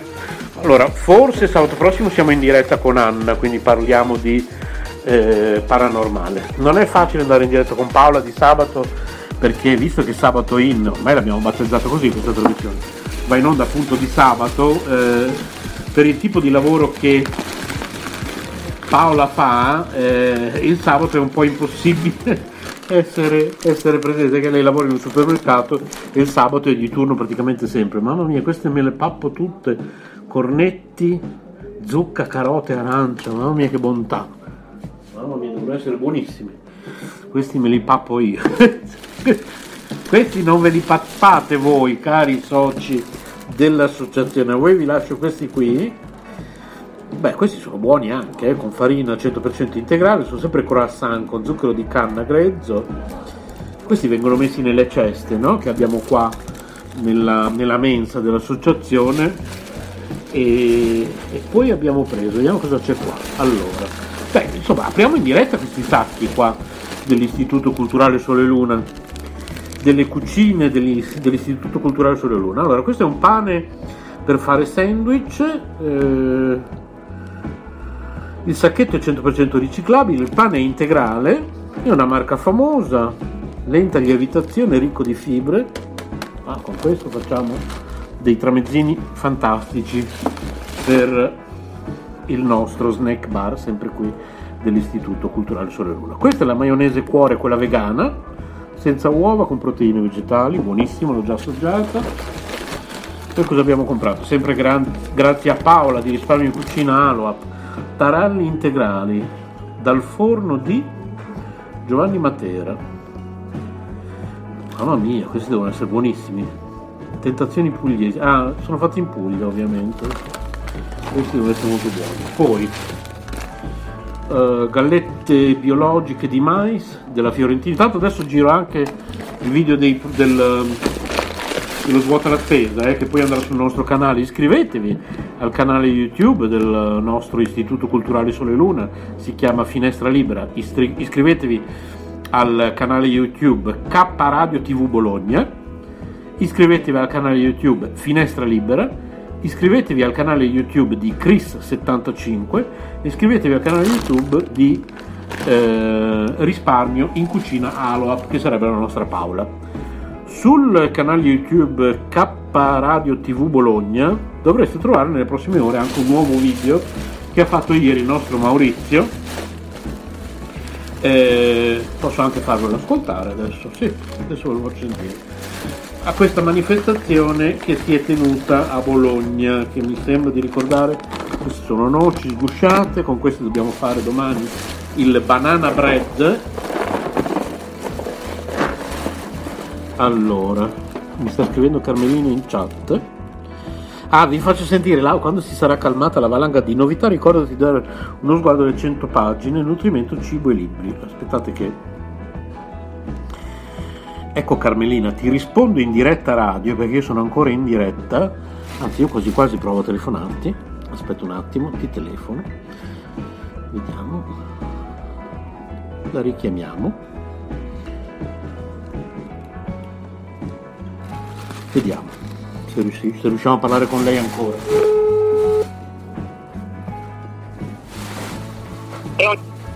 Carmelina? Sì. Puoi ancora parlare? Sì, sì, sì, certo. Allora, siamo in diretta radio, ho preferito risponderti direttamente richiamandoti, perché io ero ancora in diretta, ho letto il tuo messaggio, perché mi hai ricordato una cosa di cui volevo parlare eh, prima, eh, cioè il fatto che ehm, questa cosa che tra l'altro è nata nella nostra precedente diretta, ne abbiamo parlato quando io e te abbiamo fatto due o tre sabati fa un'altra diretta insieme.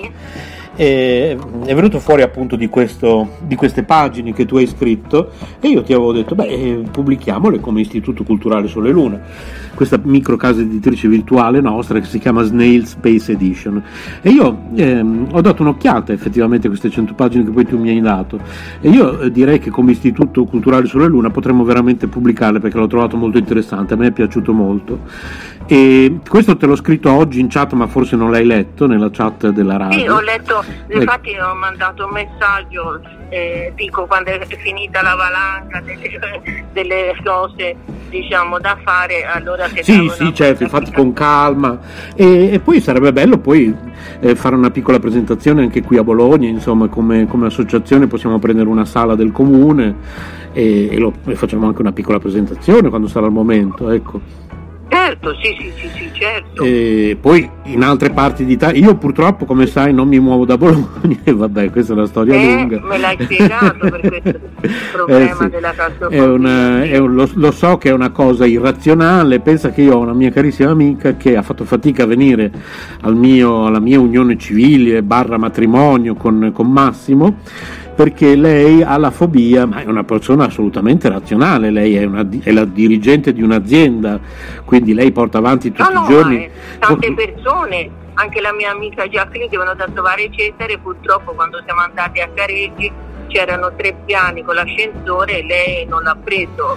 Ecco, invece questa mia amica, che ti dico, ripeto, è una persona assolutamente razionale, fa una vita che, la obbliga a una razionalità assoluta, perché ripeto, è dirigente di un'azienda, eh, lei ha, ha la fobia ad esempio dei piccioni, quindi sapendo che ci sarebbero stati molti piccioni lì all'ingresso del, del, del, del comune dove, dove poi saremmo scesi a un certo punto per le foto, io e Massimo, lei solo all'idea era già terrorizzata, paralizzata. Quindi pensa alla mente umana come strana, no? E, e, e, anche a lei hanno dato più o meno la risposta che hanno dato a me, cioè nel senso che mi hanno detto sì, magari fai vent'anni di, di psicoterapia, forse qualcosa si, si, può fare, però senza nemmeno tra l'altro una garanzia. E allora a quel punto io mi sono detto, visto che tra l'altro fin da piccolo io eh, cioè, non ho mai avuto una gran voglia di viaggiare, non mi, non mi, è mai piaciuto più di tanto, i miei genitori ah. hanno sempre dovuto insistere per portarmi in vacanza, io piangevo, voglio stare qui, voglio stare a Bologna, un bambino strano eh, no? che non vuole viaggiare. Un bambino quindi, di casa. Eh, sì, proprio sono nato così fin, da, fin dal piccolo, quindi alla fine non ne soffro più di tanto, quindi alla fine va bene, mi tengo la claustrofobia sì. e sto qua. Cioè, Adesso grazie alle tecnologie viaggio molto virtualmente, mi guardo dei lunghi video. Eh, grazie alla tecnologia davvero, eh, si aprono sì. nuovi mondi. Infatti sì. Ti volevo dire eventualmente quando poi decideremo va revisionata anche per la correzione delle bozze, eh, certo. refusi ce ne saranno, tutte quelle pagine. Ecco. Certo, certo, sì, sì, eh, sì. Eh, sì assolutamente.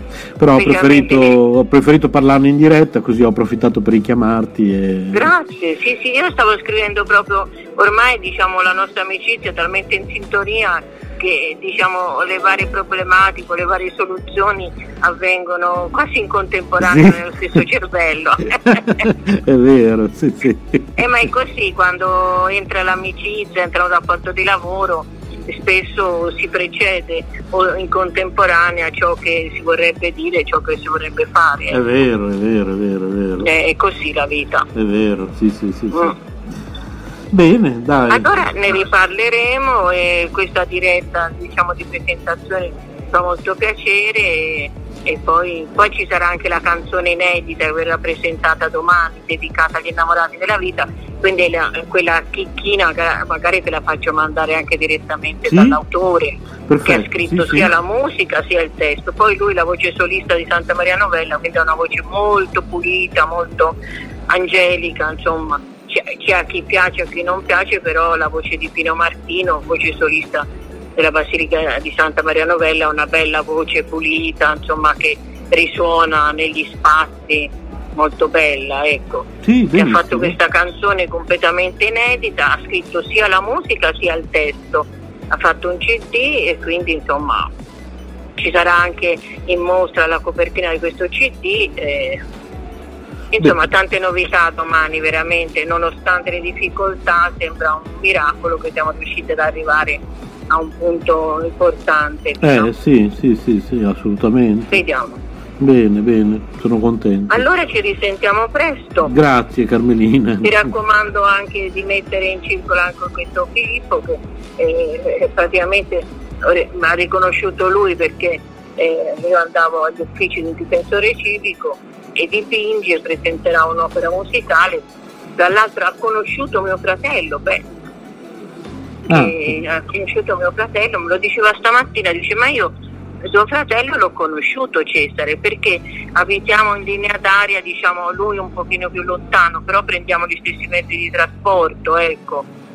Ah, e quindi sì, sì, sì. aveva conosciuto Cesare mi ha detto che poi me ne parlerà, questa persona che anche lui giudica meravigliosa, di una mitezza, di una purezza e mi ha detto stamattina queste persone non possono vivere nella nostra società, non ce la fanno, Sì, sì, sì, sono oppresse, sì, infatti quello che è successo. Tu pensa incredibile questa persona che ha conosciuto mio fratello che io l'ho saputo stamattina, insomma, Eh, sì. grazie alla mostra, Sì, sì, grazie alla mostra sul pentagramma. Quindi le mostre sono sempre ponti per riagganciare o per agganciare contatti, persone eh, che- che- di cui non si sa nemmeno l'esistenza. Ecco, la mostra riesce a fare questi miracoli. Certo, sì, sì, sì, sì, sì.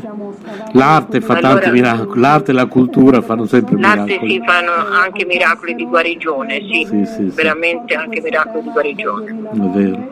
Speriamo per tutti noi, speriamo. Ancora grazie Allora, Carmelina. un Ok. abbraccione, Grazie. Ciao. tesoro. Ciao, ciao. Ciao, Grazie, grazie, ciao. grazie, ciao. Ecco, così siamo riusciti a parlarne direttamente dal vivo con lei e vi faccio sentire anche l'audio che aveva lasciato l'audio che aveva lasciato Chris, vediamo se è questo. sì, è questo l'audio, aspetta, eh, che ve lo faccio sentire, lo metto a velocità normale. Renzo caro, diranno, ma chi è sta scema? ma proprio, ma chi è che sta scema? ah, signore, per fortuna che non mi vedono. Dai, allora dopo aspetto che mi chiami. Adesso vado a pulire gli spogliatoi così è tutto fatto. Un bacio. Ecco, e questo è l'audio che mi aveva lasciato, era veramente preoccupata di come sarebbe andata questa, questa diretta, invece alla fine come vedete è andata meravigliosamente, quindi vi preannuncio già adesso, ha scritto adesso Carmelina sul thread del giornale, grazie davvero e sempre avanti. Se volete iscrivervi anche voi ai nostri gruppi WhatsApp, scrivete a whatsapp chiocciolacaparadio.net. Ci sarà, vi preannuncio, un'altra diretta nelle prossime settimane con Carmelina, con la giornalista Carmelina Rotundo Auro e Chris75 del canale YouTube. Qui cosa c'è invece qua dentro? Del canale YouTube appunto Chris75, vediamo cos'è questo. Non mi ricordo neanche che cos'è. Ma ci hanno regalato una, una birra. Ma ce l'hanno regalata o... Ah sì, è un regalo, c'è proprio scritto. Beh, questo è per il mio compleanno. Una Bex analcolica. Fantastico, da 50 CL. Mamma mia, questa è... Questa, un bel brindisi stasera per il mio compleanno. Ma qua c'è lo zampino di, di Paola, risparmio in cucina Aloap, guarda, ci scommetto. Questa è un'altra, un'altra, due. Ma non ci posso credere.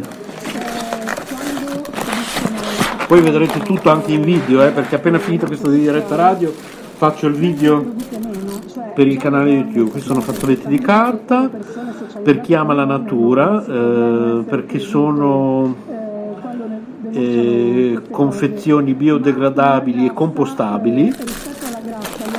Poi una cosa un po' meno sana di quelle che abbiamo detto fino adesso, la Coca Zero, quella senza zuccheri, che io adoro quando mangio una pizza.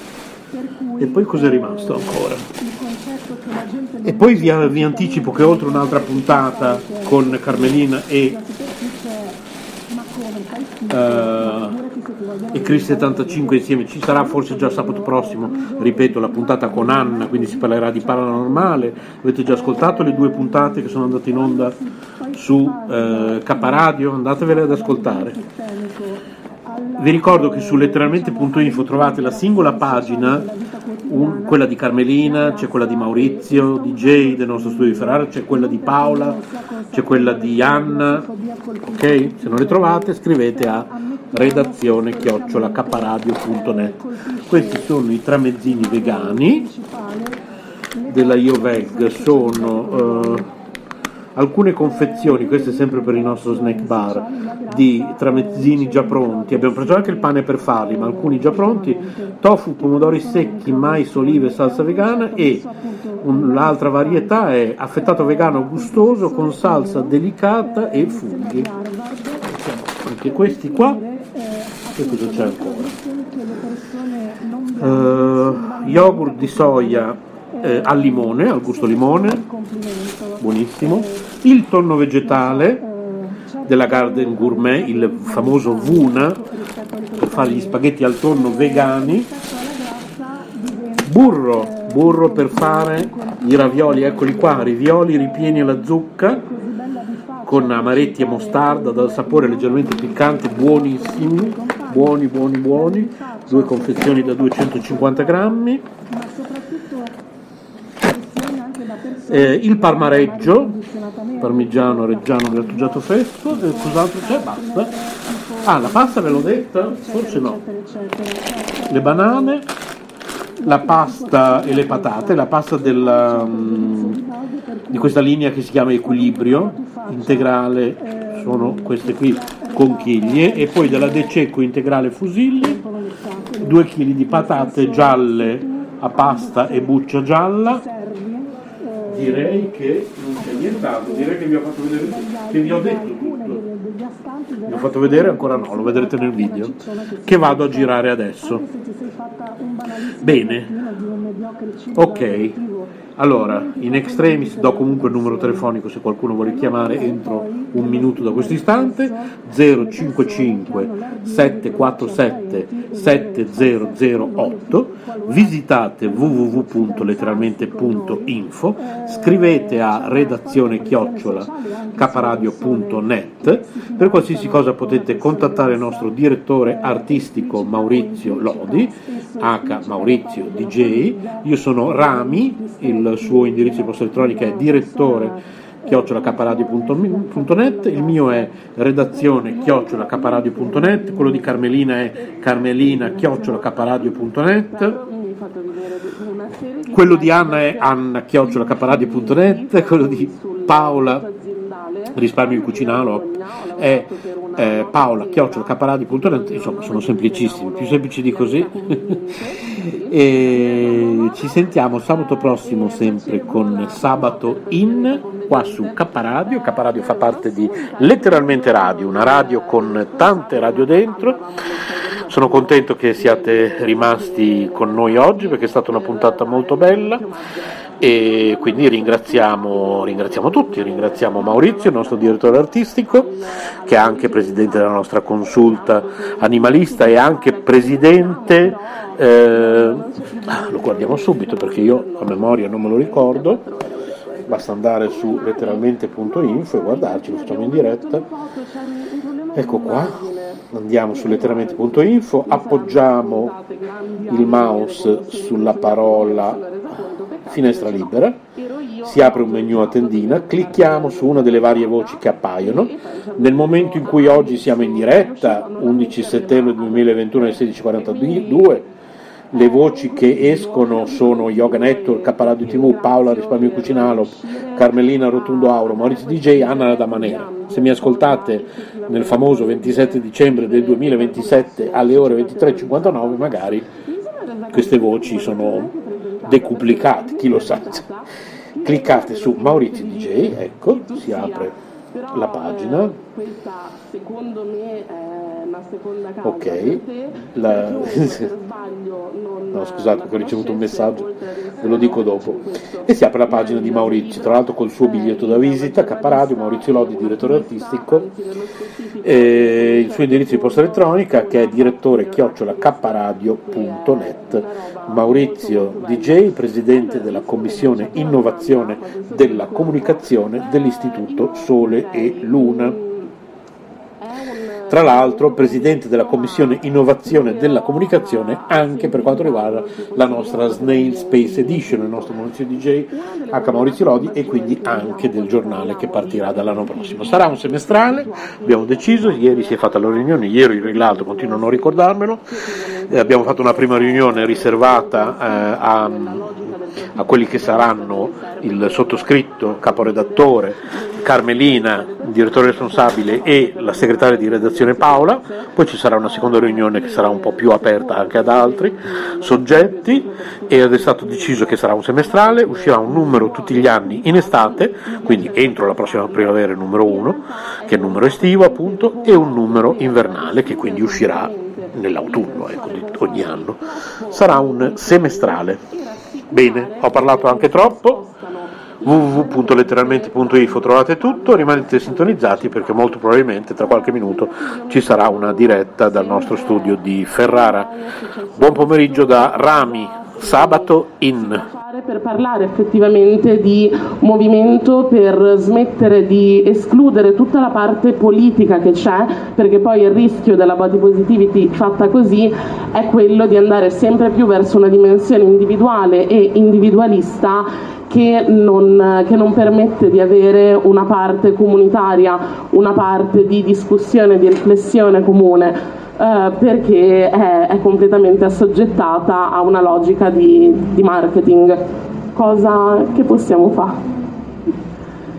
Non possiamo farci molto, come sono solita dire, come ci hanno preso il femminismo e dobbiamo dirci transfemministe in modo sempre esplicito casomai ci siano dei fraintendimenti terfici, così eh, la body positivity per quanto mi riguarda è andata, nel senso sono perfettamente consapevole che il concetto è stato inventato eh, dalle prime attiviste eh, attive fine anni 60, primi anni 70 negli Stati Uniti. Eh, si narra, la leggenda urbana vuole che la prima fiaccolata grassa avvenne per protestare alle eh, orribili eh, cose dette su Mama Cass, la cantante dei Mamas and Papas eh, che morì a una certa, come molte, molti, molto cantanti, e eh, era grassa e quindi si è strozzata nel suo vomito, si è strozzata con un panino, eh, eccetera, eccetera. Sì, eh, si, si erano inventate il concetto di body positivity. Mi dispiace, è andato, nel senso che, come spesso accade quando le istanze eh, espresse da gruppi marginalizzati, le istanze radicali, vengono portate in qualche modo nel mainstream, queste vengono annacquate e rimodellate ad uso di, di chi ha l'agency per, per parlarne.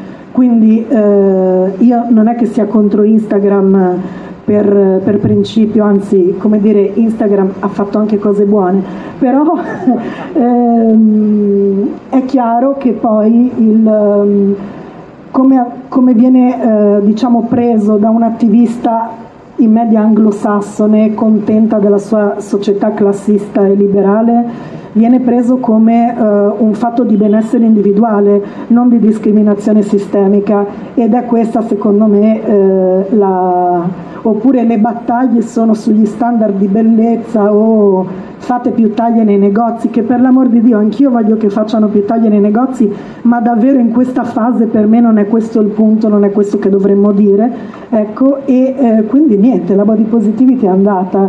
Eh, nel ripiegamento su se stessi di, di stampo individualistico tipo, tipico della società liberale fondamentalmente.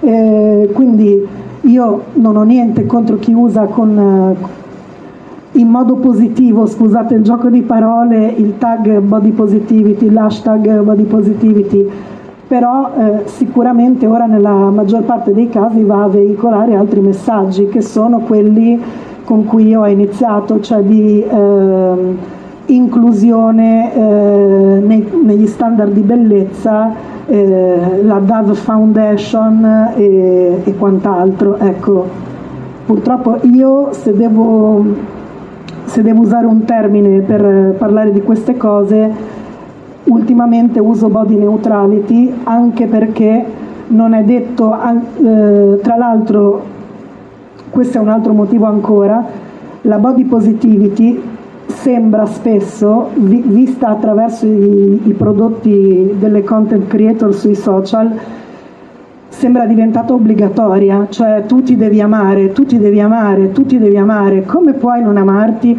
Dimenticando completamente l'oppressione sistemica in un mondo che ti detesta 24/7?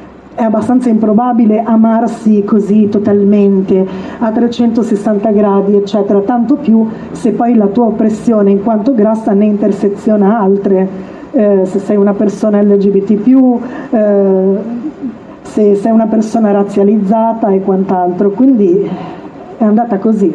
Eh, body neutrality implica che non ti devi per forza amare per sostenere delle idee, cioè non ti devi amare tutto il giorno, tutti i giorni e considerare bellissima per, per sostenere delle idee che sono di liberazione.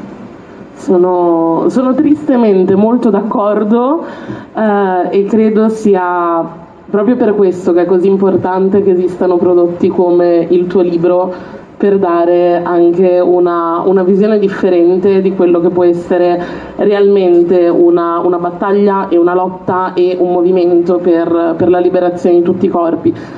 Vi faccio ora in relazione a questo una, una domanda divisa in due parti, parte generica e poi parte cattiva, malevola, che in realtà non è cattiva e malevola, è semplicemente un po' polemica. Prima parte, alla luce di tutti i tuoi studi che sono molto approfonditi, molto interessanti e emergono chiaramente dalle pagine, eh, perché secondo te ad oggi è ancora così difficile considerare la grassofobia a tutti gli effetti come un'oppressione e considerare le persone con corpi grassi, le persone grasse, come effettive categorie marginalizzate? Nonostante se ne parli ormai da tanto, nonostante il lavoro di un sacco di persone, il meraviglioso lavoro di persone come te, c'è ancora questo, questo stacco, questa fatica nel dire sì, no, no, raga, cioè davvero è così. Perché lo stigma nei confronti della grassezza è tale che impedisce alle persone, anche acculturate e compagne, di pensare eh, oltre il ma se vuoi puoi dimagrire eh, oltre al fatto che sia una condizione di vita temporanea. Eh, faccio questo esempio, accaduto proprio qui, non un episodio di grassofobia, ma per farti capire. Eh, quando è stato a febbraio 2019 abbiamo fatto un'iniziativa che si chiamava Lesbix con le compagne di Lesbiche Bologna. Eh, io ho fatto un breve intervento, erano tutti interventi di un quarto d'ora, 20 minuti, in cui incrociavo ovviamente il tema della grassezza e eh, parlando di oppressione, parlando delle linee di oppressione di Angela Davis, eccetera, eccetera. Nella parte degli interventi si alza una compagna che una valida compagna super preparata, super radicale, che sta facendo un dottorato di ricerca e mi dice se non mi sembrava un po' troppo inserire la grassezza nelle linee di oppressione di sesso, razza e classe. Io dentro di me rimasi super mortificata, andai avanti dicendo no, no, se, cioè io lo rivendico, ci sta dentro. Quindi è veramente difficile pensare eh, per le persone, il livello di stigma è così alto che non riescono a pensarlo. Il concetto come vedi nelle battute sui social, no? Ma se sei stupido, sei stupido sempre, la grassezza può passare, quelle cose lì. È, è, cioè la società funziona così, ok? Infatti la, la, seconda parte, la parte polemica della riflessione, eh, una cosa che, che, io ho vissuto e che noto e a quanto pare non sono l'unica, che anche all'interno dei, all'interno dei collettivi, all'interno di luoghi insomma, che dovrebbero essere più sicuri da questo punto di vista perché si dovrebbe essere arrivati tutto quanto a un punto di, eh, di, riflessione, anche di strumenti proprio che si hanno per poter vedere certe cose, analizzarle in realtà molto spesso si ha questa sensazione che la grassofobia sia un po' l'ultima ruota del carro dell'attivismo e le persone che si occupano di questo, figli, figlie, figlie di una causa minore. C'è un po' questa... No, no, è proprio così. Cioè, eh, mi dispiace dirlo, ma è proprio così.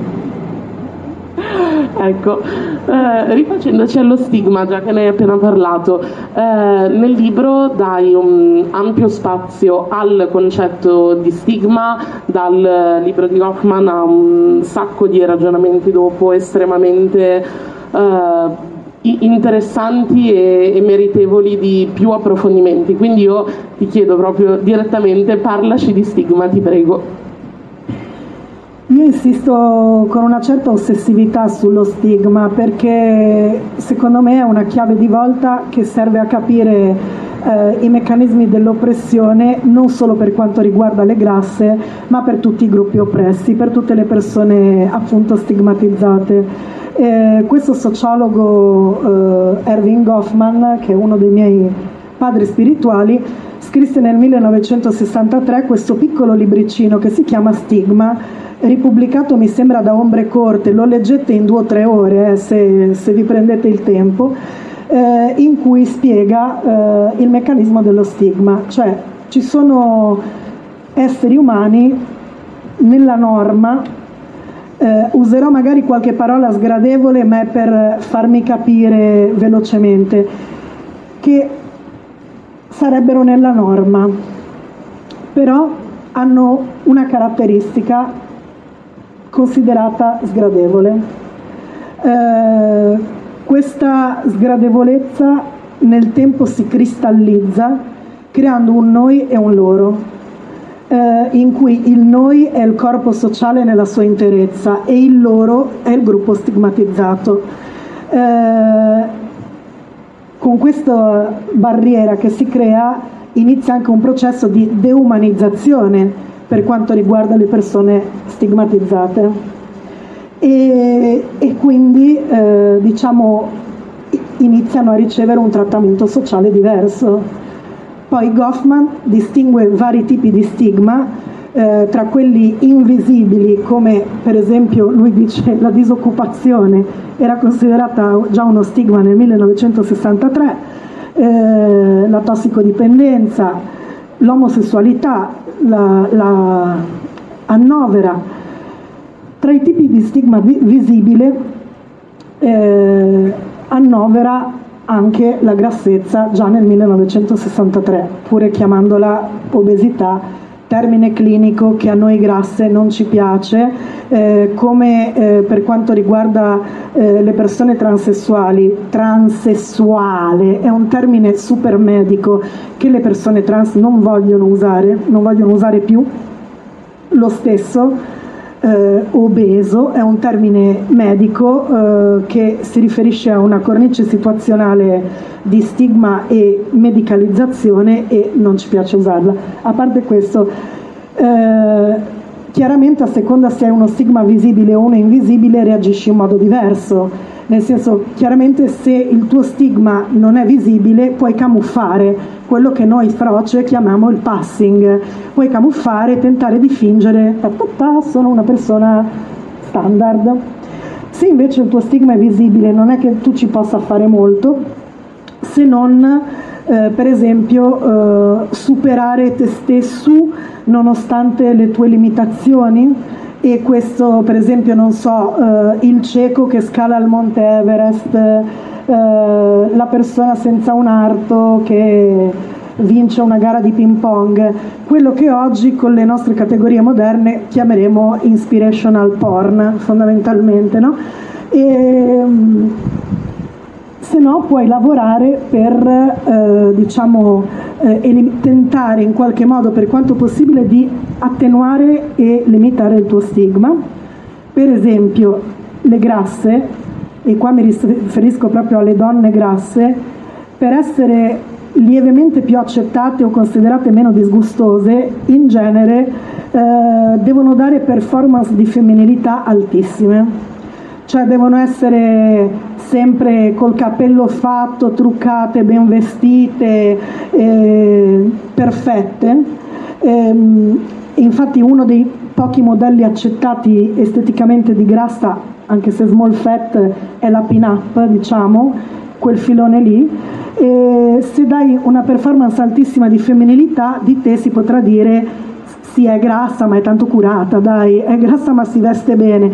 E, ehm, se no ci sono le cose che fanno eh, appunto le attiviste e che, che, saremo anche noi persone LGBT, eh, noi, noi persone grasse, tutte le persone oppresse, diciamo, che è come dire farla finita con l'interpretazione corrente eh, della società abbracciare la propria marginalizzazione, così almeno lo sai. Questo però ti permette di trovare dei tuoi simili che ti insegnano regole sociali su come fare, come fare a muoversi nel mondo in quanto persona stigmatizzata e oppressa. E sicuramente questo vale tantissimo per le grasse, ma vale, se ci pensate, appunto per tutto. Grazie. Mi ricollego un secondo a quello che hai appena detto sul passing de- degli stigma visibili. Uh, perché è così importante? Allora, una persona grassa non ha passing, non si può uh, passare per persone non grasse, non, non c'è un modo oggettivamente. Perché è così importante l'idea di fare coming out, tra virgolette, come persona grassa, quindi affermando e autoaffermando sì, sono grassa, sono grasso, sono grass e non altre cose che io per anni assolutamente ho usato. Per un certo periodo ho anche detto è che ho tanta personalità e non ci stava. Però insomma a un certo punto pare brutto. Perché è così importante prendersi questo spazio e riappropriarsi delle parole? Quindi tu sei stata una Jolly Good Fatty, poi ne parliamo della Jolly Good Fatty. Io no, ho sempre sparso un'aura di incazzo intorno, anche a 12 anni. E...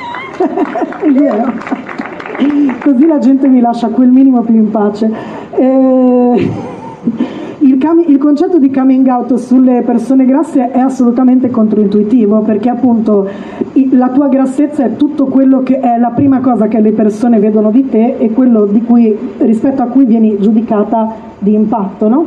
Eh, però questo concetto l'ha sviluppato una studiosa che si chiama Kathleen Lebesco eh, e secondo me è geniale perché ci sta tantissimo. Cioè il coming out come persona grassa è quando finalmente dici a te stessa e alle persone che ti stanno intorno sono grassa, non sono robusta, eh, non è una fase, eh, non ero una sportiva al liceo, poi mi sono gonfiata, ma vedrai riprendo a correre dopo le feste tantissimo, avrò un corpo super fit di nuovo. No, sono grassa, buona, è andata così. E, e eh, questo fatto è molto liberatorio. Quello che a me piacerebbe molto è che come per le persone LGBT c'è una coming out narrative, abbiamo anche la giornata dedicata al coming out il 30, 30 ottobre o il 31 ottobre, qualcuno se lo ricorda, vabbè o il 30 o il 31 e mm, nessuna lo sa, vi denuncio alla polizia dell'attivismo, anche me stessa. E... merda, merda, vabbè, e scusate. E... C'è una coming out narrative, dicevamo, che è stata usata abbondantemente anche dal cinema, dalla letteratura. Il momento del coming out in cui eh, la giovane Frocia dice mamma sono LGBT e questo è sempre un punto di svolta di qualche tipo, uno snodo narrativo dire sono mamma sono grassa vuol dire che poi pian piano ammettendo questa cosa, facendo pace con questa parte della tua identità, riesci a fare cose che di solito le grasse che si odiano ancora più di te non fanno, tipo andare al mare, tipo andare in piscina, tipo ballare, tipo andare sui pattini, eh, tipo mettersi un vestito che non sembri un sacco e che mostri le tue forme in qualche modo, eh, eccetera, eccetera, eccetera. Quindi la tua vita in prospettiva diventa più felice. Ecco, quindi il coming out da grassa secondo me è una, è una gran cosa e io questo me lo rivendico, scusate, momento di narcisismo masturbatorio, però come fin da piccola, senza che nessuno mi avesse detto niente, io ho stressato le scatole al mondo dicendo tutte, signore e signori, non devi dire solo il maschile. E, e avevo la fissa del maschile universale orrore da sempre. E eh, così io mi sono detta sono grassa prima di incontrare tutta questa fantastica letteratura scientifica e questo è, è stato un bene, diciamo, è stato un bene decisamente.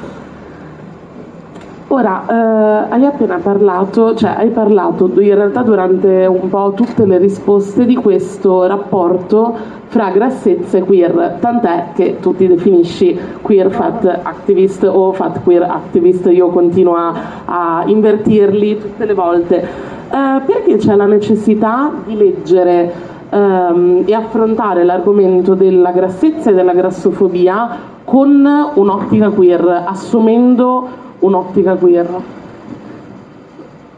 Non è solo un'ottica queer, è proprio essere queer secondo me. cioè,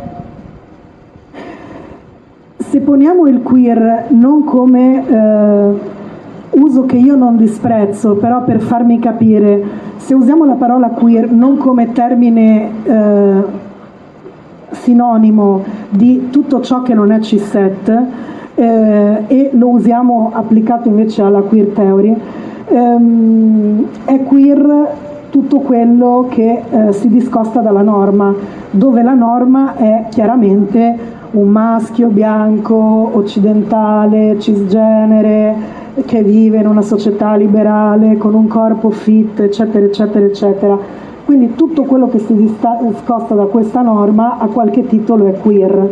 Quindi io sostengo molto che eh, la grassezza, anche Kathleen Lebesco, oltre a me comunque, sostengo molto che la grassezza sia intrinsecamente queer e non solo, che ogni ehm, pratica sessuale che coinvolga almeno un componente grasso è una pratica queer, indipendentemente dal genere e dall'orientamento sessuale delle altre persone coinvolte. Ecco, questi, quindi secondo me sì. Poi a livello di attivismo, diciamo che da quando c'è eh, l'ondata Instagram di femminismo intersezionale che coglie finalmente la mescolanza delle istanze, è un po' meno necessario di prima, eh, forse, però io mi sento sempre molto fat queer activism, continu- activist, continuo a sentirmi tale e non fat activist perché eh, l'approccio queer è eh, come dire non assimilazionista mai e ehm, mira a essere disturbante nei confronti della, della società. Eh, non voglio che tu mi approvi e mi accetti necessariamente, però ti darò fastidio, mm, diciamo così, ecco. E quindi per fare una, un esempio di approccio assimilazionista, che non è il tuo, non è quello di tante nostre amiche, per carità, però è quello, sono grassa, ma mangio benissimo. Sono grassa, ma mi faccio un centrifugato di eh, cavolo nero ogni mattina. Sono grassa, ma faccio sport e non inteso come sport in senso gioioso e liberatorio, ma in senso performativo. Eh, sono grassa ma faccio sport, vedi, eccetera, eccetera. E eh, è su questa lunghezza d'onda un video che comunque vi consiglio di vedere perché è bello, eh, che si chiama A Fat Rant del 2007, eh, è su YouTube dove c'è questa attivista grassa, tra l'altro bellissima, Joy Nash, che poi ha fatto l'interprete principale nella serie Dietland che trovate su Amazon Prime Video, che dice queste cose qua fondamentalmente che da un lato probabilmente allora più di ora servivano a scardinare degli stereotipi, però il nostro concetto, visto che abbiamo detto che è un'oppressione sistemica, è che non ci importa perché siamo grasse. Eh, e questo tra l'altro è un'altra similitudine che Lebesco fa con eh, l'essere LGBT, cioè essere condizioni di base sgradite di cui si va sempre in cerca di una causa, caso mai si possa rimediare, non lo diciamo esplicitamente, però caso mai si possa rimediare, io te la cerco la causa, no? Ecco, e questo. Grazie. Allora, visto che vorrei lasciare un pochino di spazio a domande e dibattito, mi sa che sacrifico un paio di domande perché ho dato un occhio a loro, ovviamente abbiamo sforato su tutto come sempre. Ti chiedo quindi una domanda. Ti chiedo un'ultima cosa che è, è breve, indolore, carina, però te la volevo chiedere da autrice proprio. Se volessi augurare, se volessi fare un augurio al tuo libro, proprio come tua creatura vivente in giro nel mondo, cosa gli augureresti? È una domanda difficilissima. Io mi auguro che questo libro venga letto. Sono contenta che eh, chiaramente io, studiando queste robe da tanti anni, avrei voluto scrivere un'opera di 16 volumi. Però questo è lo spazio che avevo e sono molto grata a Eris per avermelo dato. In realtà ora ex post sto apprezzando di più il fatto che costa pochissimo, costa solo 6 euro, quindi le persone se lo possono comprare senza pensarci troppo su. Spero eh, che eh, venga letto dal maggior numero di persone possibili, eh, possibile e che le aiuti a stare meglio, eh, che aiuti a stare meglio le persone grasse con se stesse ehm, ma che aiuti a stare meglio tu, tu, perché come scrivo, e ne sono profondamente convinta, in realtà eh, dallo stigma della grassezza è chiaro che ne siamo colpite più eh, ferocemente persone con corpi come il mio o come il tuo. Però eh, lo stigma della grassezza pesa su tutto comunque, tant'è che le persone sono ossessionate all'idea di diventare grasse e questo secondo me è un formidabile strumento di controllo sociale, ma davvero formidabile, perché se sei impegnata la metà del tuo tempo a pensare a quante calorie hai mangiato, a cosa hai bevuto, a cosa non dovrai mangiare per eh, pareggiare quello che hai bevuto, all'esercizio che devi fare e alla crema anticellulite che devi dare e quant'altro, è tutto tempo in meno per la rivoluzione. Ora non si, non si intende qua di trascuratezza e andiamo alla morte con nichilismo punk, però sono convinta che mi abbiate compresa, ecco. Grazie, sappi che a parte che tutte le persone che sono qua sono qua perché hanno tratto qualcosa dal tuo libro o lo faranno a breve perché ancora non l'ha letto, a me ha lasciato tanto e ti ringrazio veramente moltissimo. Se ci sono delle domande, perfetto dovremmo avere anche bellissimo aiutante allora io invece faccio una di quelle domande che vi faranno sforare di sicuro di brutto perché una cosa che non hai detto di Elisa, il motivo per cui l'ho conosciuta è che è anche una bravissima critica di cinema tv. Noi ci siamo conosciute per questo, non solo per quanto compete il suo lato di fat queer activist, ma in generale. Però ovviamente è un argomento che avete toccato tangenzialmente in questo discorso e quando Elisa ha parlato di corpi grassi come corpi queer, a me è immediatamente venuto in mente John Waters, mi è venuto in mente immediatamente Airspray e tutto il lavoro che aveva fatto lui. Quindi la domanda che mi viene naturale da fare a Elisa è sinteticamente, so che è impossibile, la rappresentazione dei corpi queer grassi e dei corpi grassi non queer, cioè, quindi corpi grassi eterosessuali, e negli audiovisivi com'è e soprattutto quanto incide sullo stigma della società. eh. Sarò sintetica, il più sintetica possibile è quasi sempre orrenda. Volendo specificare, abbiamo una storia eh, di rappresentazione dei corpi grassi, indipendentemente dal fatto che siano cis o trans e dal loro orientamento sessuale e mi riferisco non al cinema indipendente o al cinema da festival, ma al cinema generalista, mainstream, a quello che ti arriva a casa in tv, a, alle piattaforme. Tragica, chiaramente tragica. Um, le persone grasse sono rappresentate quasi sempre male, come persone bidimensionali e patetiche che vogliono farti compassione perché sono grasse, come tizie che sono talmente oppresse dal fatto di essere grasse che sbroccano male e diventano la cattiva dell'episodio del procedural della situazione. Ci sono episodi in CSI, in Bones, in svariatissimi telefilm. Ehm, come una persona, eh, come una sidekick eh, che mh, faccia ridere, eh, o che serva a far risaltare di più la protagonista. Diciamo che le casistiche o come un, un monstrum, solo eh, come un'alterità eh, di cui puoi avere compassione, ma chiaramente un'alterità disumanizzata. Mi viene in mente la madre di Johnny Depp in Buon compleanno Mr. Grape, eh, a cui, eh, questo l'ho anche scritto, il maggior favore che può fare il figlio dopo che la madre muore è dar fuoco alla casa in modo che la madre non sia sottoposta a umiliazioni anche da morta. La madre, non so, pesava tipo 200-300 kg, una roba del genere. Nel mio essere una giovane lesbix eh, nella provincia italiana di tanti anni fa, l'unico modello positivo è stato John Waters. Fortunatamente la mia videoteca era super fornita, non teneva solo gli ultimi arrivi e Divine di John Waters è stata eh, per anni il, il, mio modello e ehm, avevo una sua cartolina appesa sull'armadio di camera che avevo preso alla libreria Babele di Milano la prima volta che c'ero andata, quindi figurati.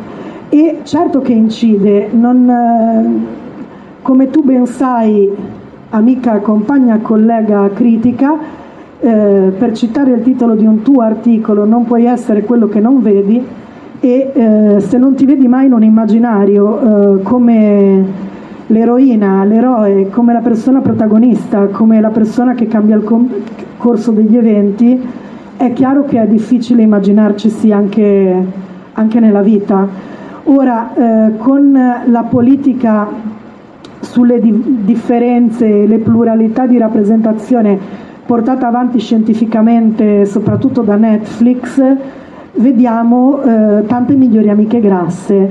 Eh, c'è il protagonista o la protagonista e poi c'è una migliore amica che è un personaggio positivo, fa anche sesso, però non è ancora la protagonista, diciamo. L'unica grassa a mia memoria, se sbaglio correggetemi, mi farà piacere vedere altre cose, al momento, qui e ora, che è una protagonista grassa e che ci piace, come dire, a livello di rappresentazione la promuoviamo, è Shrill, interpretato da Heidi Bryant, una serie in tre stagioni per Hulu, in Italia si deve scaricare, scaricatelo, è fichissimo. E... Però voglio fare una specifica anche su questo. Sia Shrill che Dietland sono tratti da eh, libri, nel caso di Shrill proprio un memoir di scrittrice grasse. Entrambe le scrittrici sono ben più grasse delle persone che le hanno portate sullo schermo. Quindi il concetto è o tu grassa, accontentati, come dire, ora che te porto sullo schermo, non pretendere di essere una vera super grassona, un adorabile small fat o mid fat eh, un po' a clessidra è quello che ci possiamo permettere ora. Ed evidentemente anche le autrici sono state disposte a questo compromesso, cioè eh, si vedono i primi corpi grassi ma sono per essere accettabili grassottelli, non so come dire, sidekick grassottelle. E io non so quantificare quanto e come questo incida profondamente su i ragazzino grasso eh, penso enormemente, come ha inciso enormemente su di me. Grazie.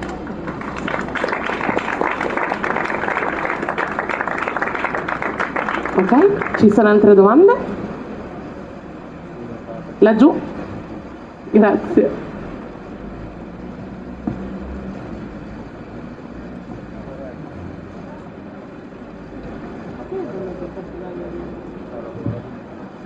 Ciao, buonasera, eh, grazie a Genderbender per questa occasione di ehm, ascoltare Elisa da, da autrice, eh, grazie per il dibattito. Eh, la mia domanda è questa, ehm, posto che sono d'accordo con tutto quello che ha detto Elisa, mi incuriosiva un approfondimento su un aspetto, proprio per tenere presente eh, diciamo così, il, un approccio strutturale alla lettura no, fenomeno, del fenomeno di cui stiamo anche parlando. A un certo punto quando dicevi non serve andare a guardare le cause, no, che capisco perfettamente perché tu lo dica, però andando mh, un po' più in profondità mi è venuta questa domanda.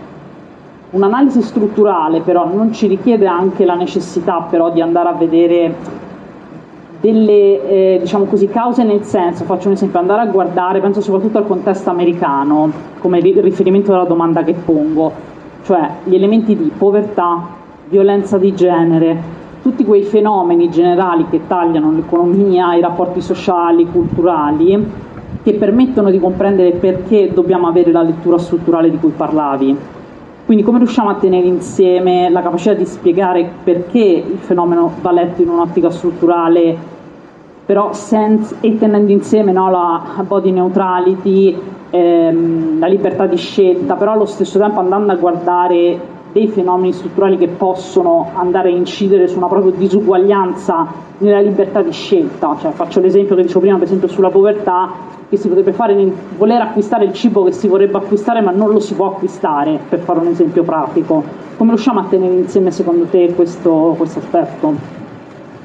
È molto difficile e eh, io in questa fase non mi ci concentro particolarmente, lo ammetto, perché è la prima volta, almeno in Italia, eh, sicuramente ehm, Belle di Faccia fatto da apripista nel mondo generalista, io ho sempre abitato nicchie più, più queer, diciamo, e non, eh, non ho il nervo per eh, farmi insultare da sconosciuti sui social quanto loro però è la prima volta che in Italia si apre un minimo di dibattito pubblico su questo tema qua, eh, con eh, Belle di Faccia, con me, con Bianca Maria, con altre attiviste.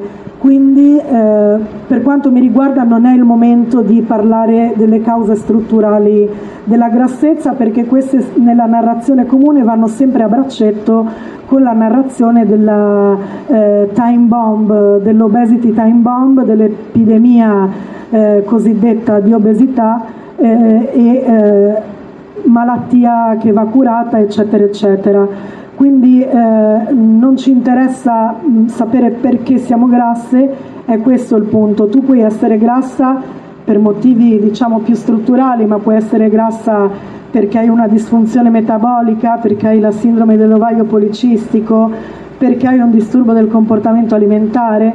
Puoi essere grassa perché semplicemente hai un metabolismo molto sfigato.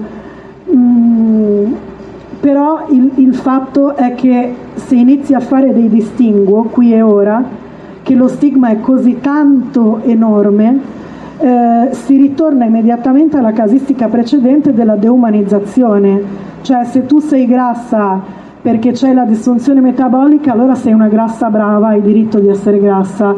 Eh, se tu sei grassa perché hai sviluppato un disturbo alimentare dopo essere boh, stata lasciata quel, quel, che ti pare, allora no. Ehm, oltre, quindi per me è molto difficile. Eh, il mio scopo qui ed ora è eh, convincere la gente che le persone grasse sono, sono molto più all'ABC, che le persone grasse sono esseri umani e che si, meritino, eh, si meritano quel minimo sindacale di umana decenza e che vanno trattate da esseri umani, eh, indipendentemente da tutto. Eh, quindi in questo lavoro non compaiono assolutamente cause del, della grassezza. Poi per quanto riguarda è chiaro che soprattutto in altri contesti eh, non italiani, gli Stati Uniti, povertà e grassezza vanno spesso a braccetto, mm, ma questo non è che lo possa o lo voglia negare.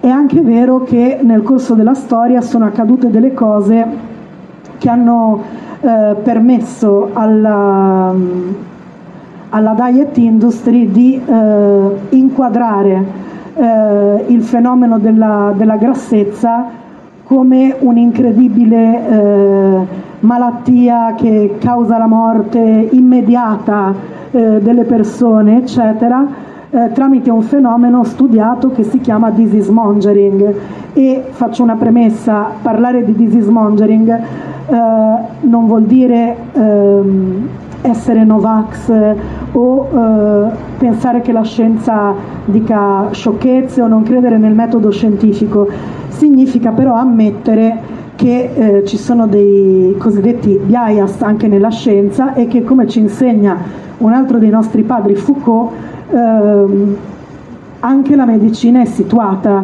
è situata nel qui e ora, in uno spazio-tempo, in una zona geografica precisa e quindi alcune sue valutazioni ne sono chiaramente eh, impregnate. Eh, il disease mongering è letteralmente allargare i confini della malattia.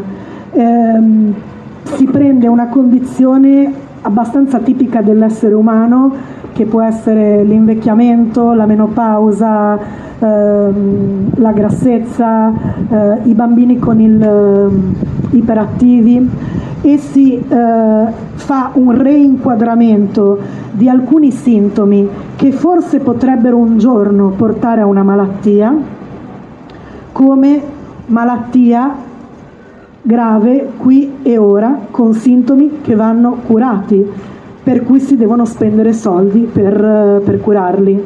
E quindi questo eh, sicuramente ha eh, molto influenzato le stesse istituzioni sanitarie. Eh, poi per l'amor di Dio lo so io stessa che oltre un certo livello di grassezza alcuni alveoli dei bronchi non si aprono eh, pienamente, ok? Va bene.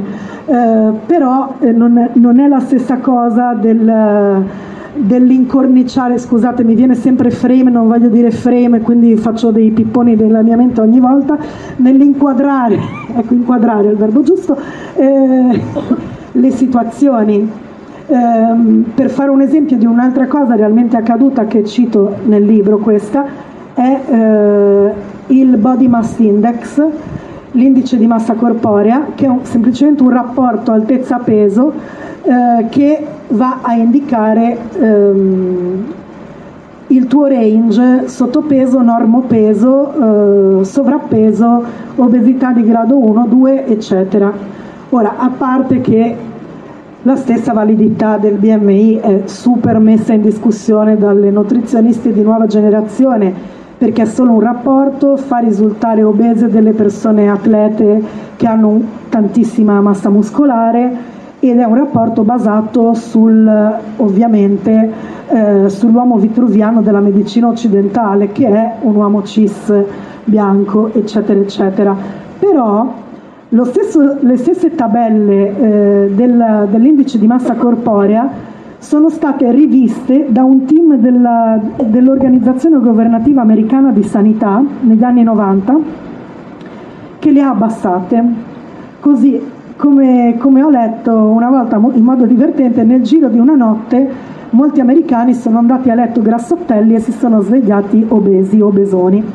E eh, questo chiaramente fa scattare una serie di eh, conseguenze anche per esempio sulle assicurazioni sanitarie in paesi come gli Stati Uniti ti aumenta il premio dell'assicurazione se sei più grassa, non ti vogliono curare, eccetera, eccetera. Ci sono delle conseguenze.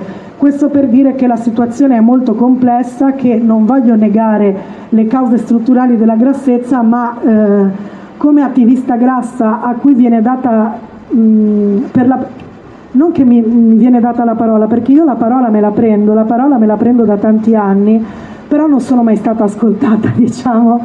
Eh, mi ascoltano per la prima volta, il, no, quella che tu indichi Giulia non è al momento la mia priorità per la salvezza e il benessere anche mentale delle persone grasse, visto che dimentichiamo spesso che la salute è anche mentale e non solo fisica e se tu a una persona le fai un harassment continuo per tutta la sua vita è probabile che non sarà proprio un fiore anche psicologicamente. Spero di aver risposto. Grazie. Ci sono altre domande? Oh, ah, ok. Allora chiedo, sì, chiedo un passaggio di microfono. Grazie. Là. Grazie.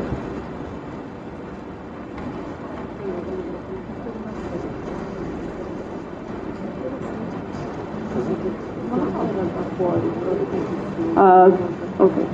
La mia domanda sarà un, proprio terra terra, cioè nel senso quanto è dannosa secondo te l'autoironia in contesti sociali in cui ci si trova nella situazione di dover rassicurare l'altra persona o doversi per forza denigrare, magari in modo simpatico, per far sentire a proprio agio l'altro o anche soltanto per evitare che sia l'altra persona ad arrivare a fare quel tipo di battute che potrebbero ferirti e quindi le fai tu per evitare tutto questo. Allora, visto che dobbiamo sopravvivere in un mondo ostile, chi lo fa, io non mi sento di giudicarla come persona se nel qui e ora è la sua strategia di sopravvivenza, perché bisogna pur sopravvivere. Però è dannosa, è dannosa per se stesse, per il proprio valore di essere umano ed è, valosa, ed è dannosa per eh, il mondo sociale intorno perché così non si abitueranno mai, così eh, gliela fai troppo facile.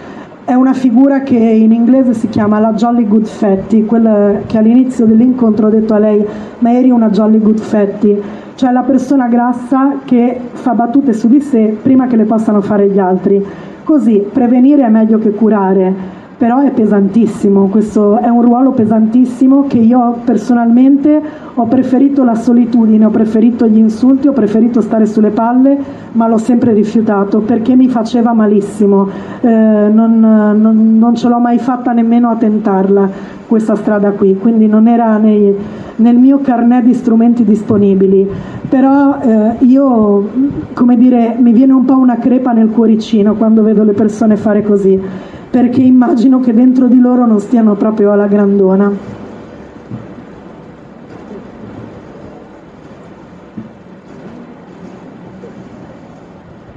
Ok, siamo state quasi nei tempi. Ci sono altre domande oppure possiamo andare verso i saluti? A posto. Allora, grazie mille a tutte le persone che hanno seguito la presentazione questa sera. Grazie Elisa, starti a sentire è stato bello come sempre, ma farlo a meno di 400 km di distanza è stato molto molto più bello, credo che sia un, un privilegio ascoltare le tue parole e insomma n- non vedo l'ora che siano sempre di più ovunque, ma direi che hai iniziato alla grandissima, quindi un applauso per favore, ma enorme proprio.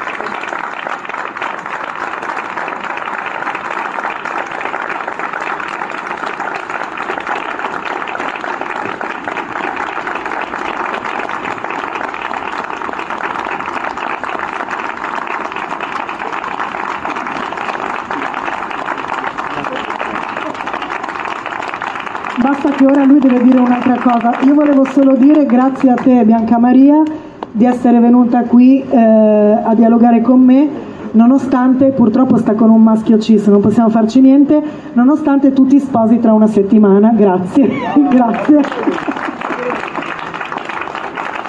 E grazie a tutti.